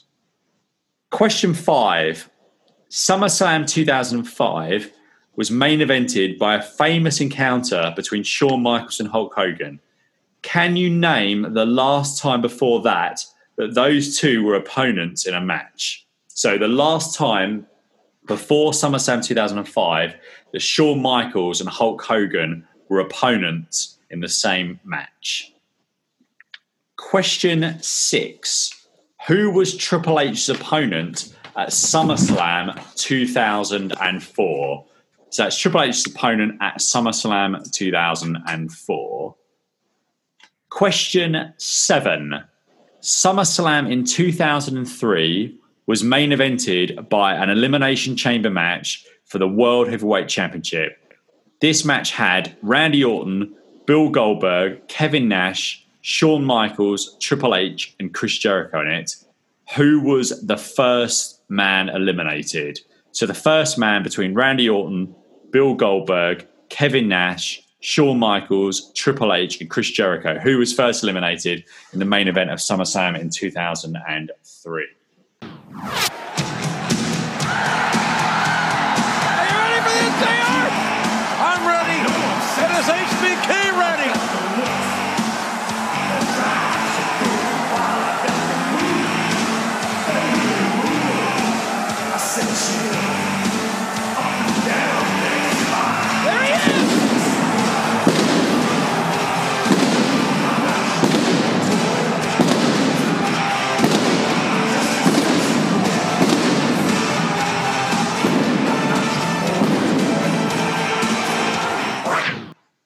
Question eight. At SummerSlam 2002, Shawn Michaels made his return to in ring action for the first time in over four years. What famous WWF arena did this return take place in? So basically, where was SummerSlam 2002? Question nine. This is a bit of a teaser. This one, bit a little bit tenuous, uh, but when I was going through the SummerSlams, I, I quite liked the idea of this one. So this is this is a bit tough. Um, at the SummerSlam 2001 pay per view, the WCW World Heavyweight Championship was defended by Booker T against The Rock. This was the first time this championship was ever defending on the WWF pay per view. The WCW World title had its origins and lineage from the NWA World Heavyweight title, from its use in Jim Crockett promotions in the late 1980s and early 90s as a top title in World Championship Wrestling.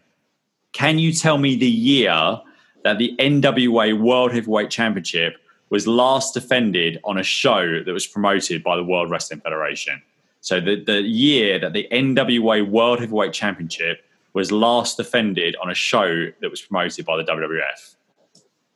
And finally, question 10 is uh, my usual, uh, and uh, as per the WrestleMania trivia quiz, is a direct rip-off of the Quickly Kevin starting 11 podcast. Uh, sorry, not podcast. Tri- uh, question, trivia question. 31 wrestlers competed at SummerSlam 2000, and I'll ask you to take it in turn to name an individual who wrestled on the card. Um, so this will be penalty shootout style, sudden death.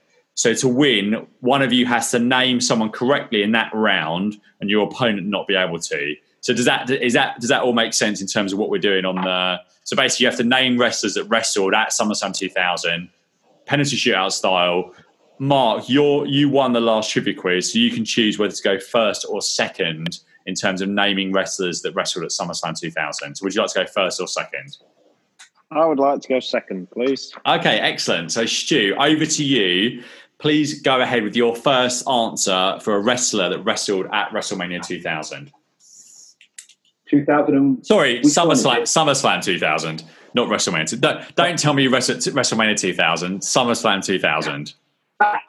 Um, so you've got 31 to choose from here. I'll go with The Rock. Correct. Uh, Triple H. Yep. Correct. Um, the Undertaker. Correct. Kane. Correct. I've got to be careful here because if I say a tag team you say it's right, that's uh, yeah, sorry, you have to say individ- individuals, not tag teams. That's that's, that's a good that's point. That's why yeah. I went second, Stu. That's yeah, I, yeah, you cheeky monkey. Um, Kurt Angle. Kurt Angle is correct. Um, Terri Runnels. Correct. So you've completed Chris, three rounds successfully Chris, so far. Chris Jericho. Correct. The Kat. Correct. Oh, good answer. Um, That's an incredible memory of that. It's the Kat versus Terri. I don't know how you can remember that. It's unbelievable. Well, I told you in the group chat, didn't I, that I think back to WrestleManias and worked from there. That was their rematch from that year's WrestleMania. Oh, wow. Incredible. So, Stu, pressure's on. Eddie Guerrero. Eddie Guerrero is correct. Chris Benoit. Correct. Um, I was going to say Chris Benoit. Um, Rikishi. Correct. Oh, really? Um, oh, I didn't want to go down this route. I'm stuck with tag teams now, and it, it's turned it back on me. uh, Bubba Ray Dudley. Correct. You know what's coming now, don't you? Devon Dudley. Correct. All right, let's change gears. Um, Jerry the King Lawler. Correct. That's a great one. Yeah, he turned it back now, isn't he? Um, X Pack. Correct. You're joking. Tazz. Correct. This is just going to open up a can of worms. Edge. Correct. Christian. Correct. Jeff Hardy. Correct. Matt Hardy. Correct. right, there's one, two, three, four, five, six, seven, eight, nine, ten, eleven. Eleven people left out of 31. So you've got Really? 20 between you. Yeah. Yeah. Uh, you, you might have we had Kurt Angle, We've had Kurt Angle. Yeah. Road Dog. Correct. I'm going to go Billy Gunn then. I don't know. Billy Gunn is incorrect. Ah. So, Stu, you get the point there. So, just to run through, we haven't had. Um, so, in the first match, it was Bull Buchanan, the Goodfather, and Steven Richards defeated Grandmaster Sexay, Rikishi, we've had, and Scotty Too Hotty. Um, Eddie Guerrero was in a, match, a tag match with Chyna, and they defeated Trish Stratus and Val Venis. Um, and Steve Blackman defeated Shane McMahon, and we've got everyone else. Yeah, that's it. That's it. So well, well done, Stu. So we will tabulate the uh, the answers, and we'll be back very, very shortly. Nice block there, that move. Oh, he's got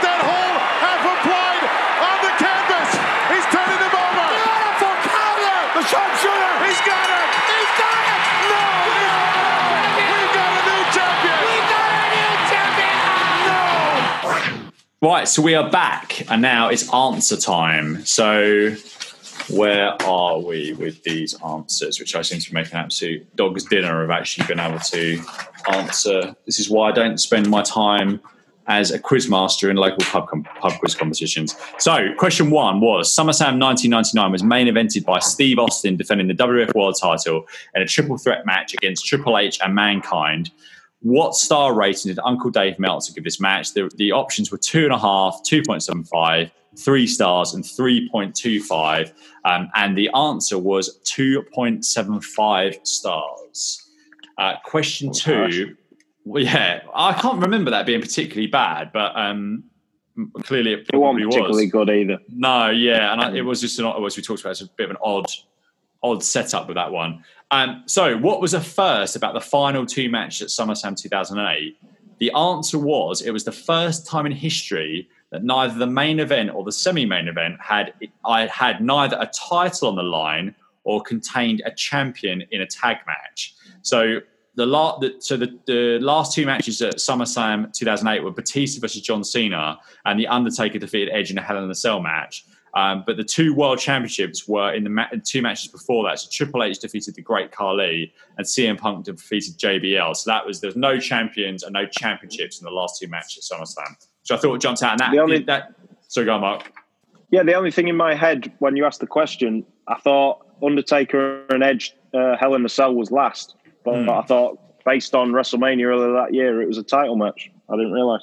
Yeah, so I think this is when Punk Punk won Money in the Bank, didn't he? And I and I thought I, my my question was originally what was this? What ha- what was the the thing? that- The, the only time this happened. But actually, the same thing happened in 2015. That both the last two matches didn't have a champion in it, or or for the title. Uh, question three: Who was the world heavyweight champion heading into SummerSlam 2007? The answer was the Great Khali. Crikey, uh, horrendous. Um, SummerSlam 2006 2006 emanated from the TD Bank Garden Arena in Boston and was main evented by Edge versus John Cena uh, for the WWE title. How many people bought this on pay per view?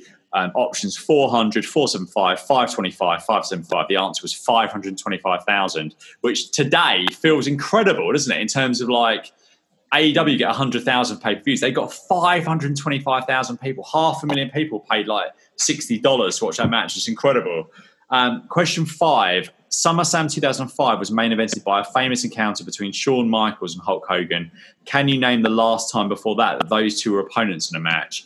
The answer was the Royal Rumble in 1992 was the last time that those two were opponents in a match. So I think, Mark, you went 91 there, didn't you? I think. I did, yeah. Which is very close. But the Rockers had a really amazing tag match with Orient Express that night. So yes, yeah. Uh, question uh, question six: Who was Triple H's opponent at SummerSlam 2004? The answer was Eugene, um, which is interesting. I think Eugene got Triple H one year and Kurt Angle another year, didn't he? So, I mean, yeah. talk about two opponents for SummerSlam. um, question eight: SummerSlam in 2003 was main evented by the Elimination Chamber match, the World Heavyweight Championship. This match had Randy Orton, Bill Goldberg, Kevin Nash, Shawn Michaels, Triple H, and Chris Jericho in it. Who was eliminated first? And that was Kevin Nash by Chris Jericho, which you both got. At SummerSlam 2002, question eight, Shawn Michaels made his return to in ring action for the first time in over four years. What famous WWF arena did this return take place in? And again, you both got this Nassau Coliseum. Uh, so at SummerSlam 2001 pay per view, the WCW World Heavyweight title was defended by Booker T against The Rock. This was the first time this championship was ever defended on a WWF pay per view. The WCW World title has origins and lineage from the NWA World Heavyweight title from its use in Jim Crockett promotions in the late 1980s and early 90s as the top championship in World Championship Wrestling. Can you tell me the year that the NWA World Heavyweight title was last defended on a show that was promoted by the WWF? The answer was 1980. So November the 7th, 1980, Bob Backlund, the then WWF champion, beat Harley Race, the NWA World Heavyweight champion, in a title for title match by disqualification at Madison Square Garden and that was the last time that happened on a WWF show. They would do it again on NWA shows later that year. I think early into, into 81, but not on a WF show. Uh, and Stu, you won the um, starting 11, question 10. So I make scores on the doors at the end of that round um, is another tie, so three each going into the final round, which is Stu's questions on the later uh, SummerSlam period of 2009 2019, the vintage years that I don't think I can remember anything about. So. Now look out! Wait for another rock bottom. Look,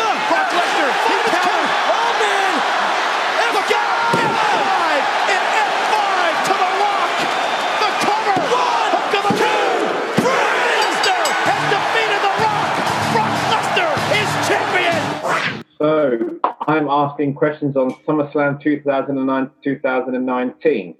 Okay, are we both ready? Yep. Question one. The 2010 SummerSlam main event was WWE versus Nexus. Which member of Nexus was kicked out of the faction on Raw the following evening? Question two. Since his return in 2012, how many different wrestlers has Brock Lesnar faced at SummerSlam? Question three.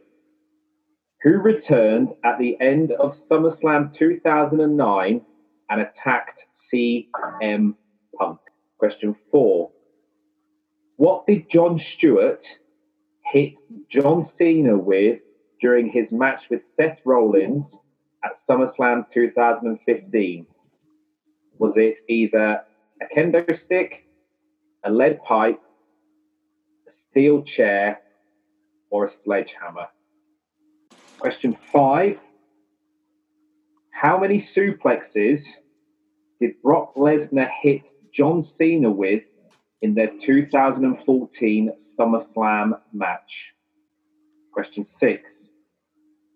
At the 2017 SummerSlam event, who was the special guest referee between AJ Styles and Kevin Owens for the United States Championship? That was question six, yeah? Yeah. Great. Question seven. In 2011, CM Punk beat John Cena to retain the WWE Championship.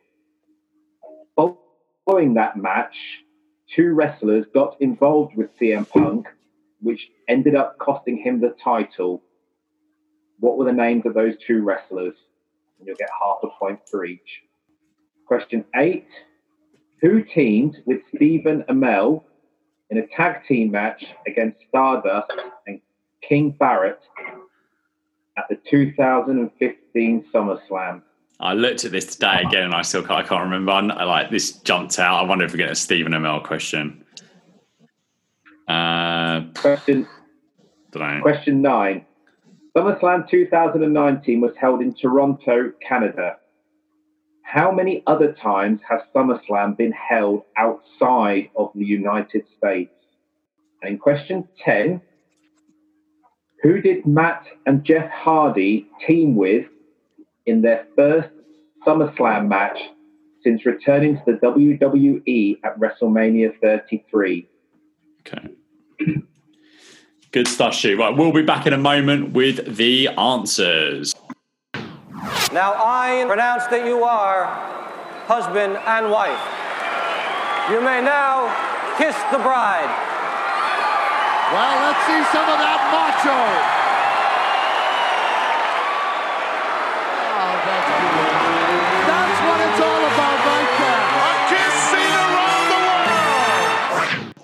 Right, Shu, over to you for the answers to the final round.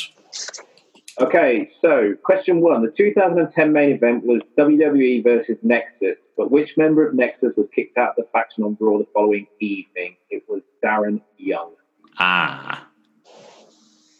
How many different wrestlers uh, has Brock Lesnar faced at SummerSlam since 2012?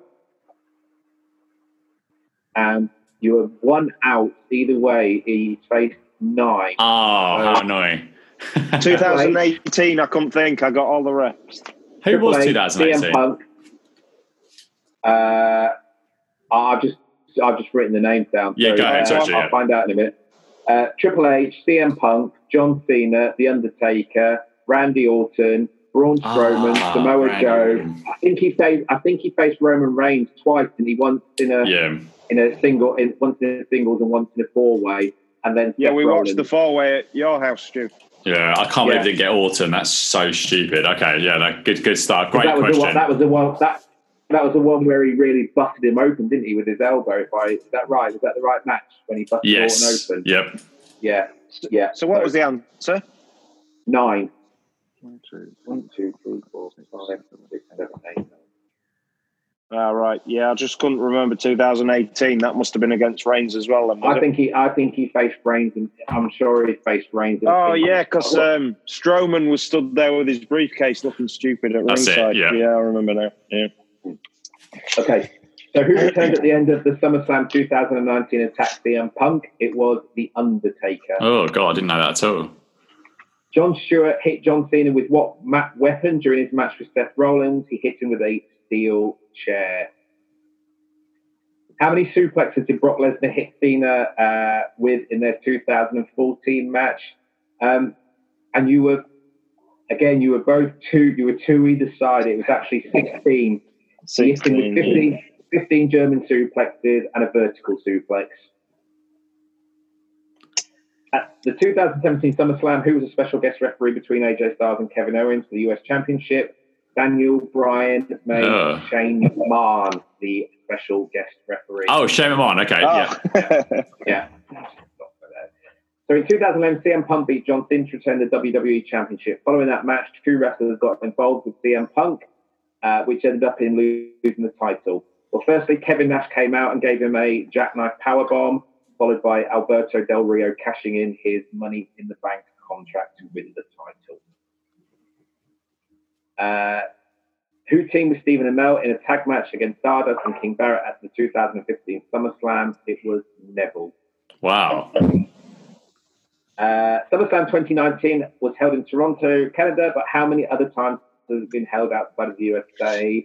You've both got this right. It was two times, obviously, London in 1992 and Toronto again in 2004.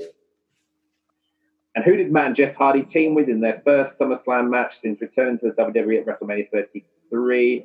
Tricky one this because it was a it was a pre-show match and they tagged with Jason Jordan against. Does anybody know who who it was against? Not a clue. No idea. The Miz Taraj of Miz, Bo Dallas, and Curtis Axel. So at the end of that round, Stephen, you got three. Mark, one, two, three, four. You got five.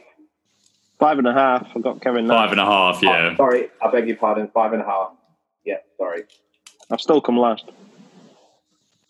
There's a there's a tie here, isn't there? I think there's a tie between me and Stu, both on both on ten.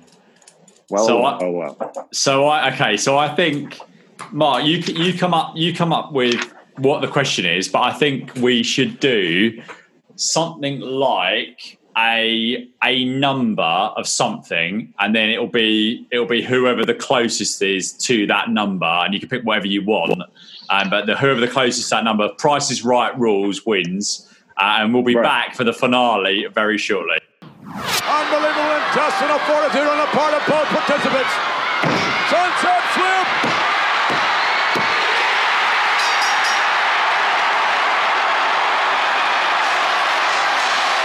One of the greatest wrestling matches of all time has just taken place. The new Intercontinental Champion, the British Bulldog. Right now, um, back over to Mark for the tie break question. Um, and yeah, over to you. I, I suppose we have to decide who's going to go first on this, but that, I'll leave you to devise how that how that works. Perhaps All for right. coin toss or whatever you want.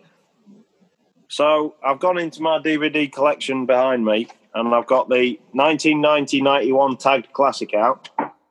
So SummerSlam 1991, which was the first WWF event I ever watched. Uh, there were eight matches. How many wrestlers wrestled in those eight matches? Wow, that's great. So, who should we do coin toss or something? and Yeah, then I you think both if, you, shout out a number. if, you, if you've got a coin to hand, I reckon. Um, what are we doing? Are we doing? Are we doing prices right rules? So you can't be any over. If you're over, you're can't automatically go out. We're just doing. Yeah, you can't do over. Uh, I don't know. I'm just going to say, if you both get a number in your head and say it. All right, I tell you what. Why don't we do? Why don't we do this? We'll, um, if, if you agree with this, Stu, we'll do prices right rules, so you can't go over. But we'll Yeah. both, we'll both, um, we'll both put a, uh, we'll both put a number in the chat, um, and then Mark, you can read out. You can basically read out what we've, you know, what we've done, basically. So let's do that. So I'm gonna go. Uh, okay. Gonna be try and be a little bit clever here, but I'm not sure whether that's uh, that's going to be successful or not. Right. Uh, yeah. Okay. Right. Hmm. Do you know what? I've just thought about there's a there's a right, okay, I've got a number. right. I'm sticking with that. I've sent I've sent mine. Right. So, Mark, you can uh, you can reveal the truth in a second. I think I've lost looking at that number. So. But shall I tell you my rationale? Let me tell Yeah, you my go on, rationale before go Mark gives the answer. So there was the there was the there was the five five man match at the end. Yeah. Yes, that's why it's. Then- oh, I've cocked I've cocked this up. I didn't think about this properly Yeah. at all. Then there yeah. was then there was then there was a tag team match with the Bushwhackers because we had Andre the Giant question, didn't we? So that was nine. I thought there's probably another tag match kicking around somewhere in there. So that made 13, and then five singles matches at, at, at which makes 10. So that's how I've come to 23. That's how I've got my. You answer. definitely, definitely won, hundred percent. So I've gone nineteen. I multiplied eight by like two and a bit, but I didn't actually properly think about what this card was, which is stupid, and I Oh, don't yeah, deserve the prize. If I've gone over, Nah, you can't have done. I don't think you can have done.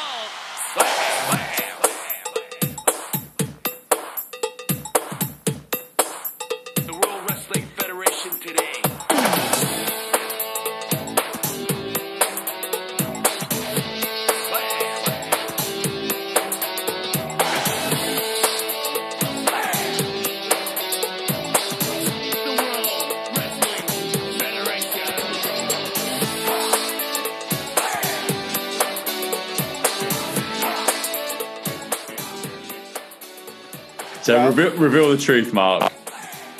There were four singles matches, two tag team matches, a six man tag, and a five man main event, meaning 27 is the Oh, well done, Stu. So Stuart was closest with 23. Steve went way low with 19. Oh, what am I thinking? Stu, that was an absolutely fantastic result. The SummerSlam 94 is yours. Oh.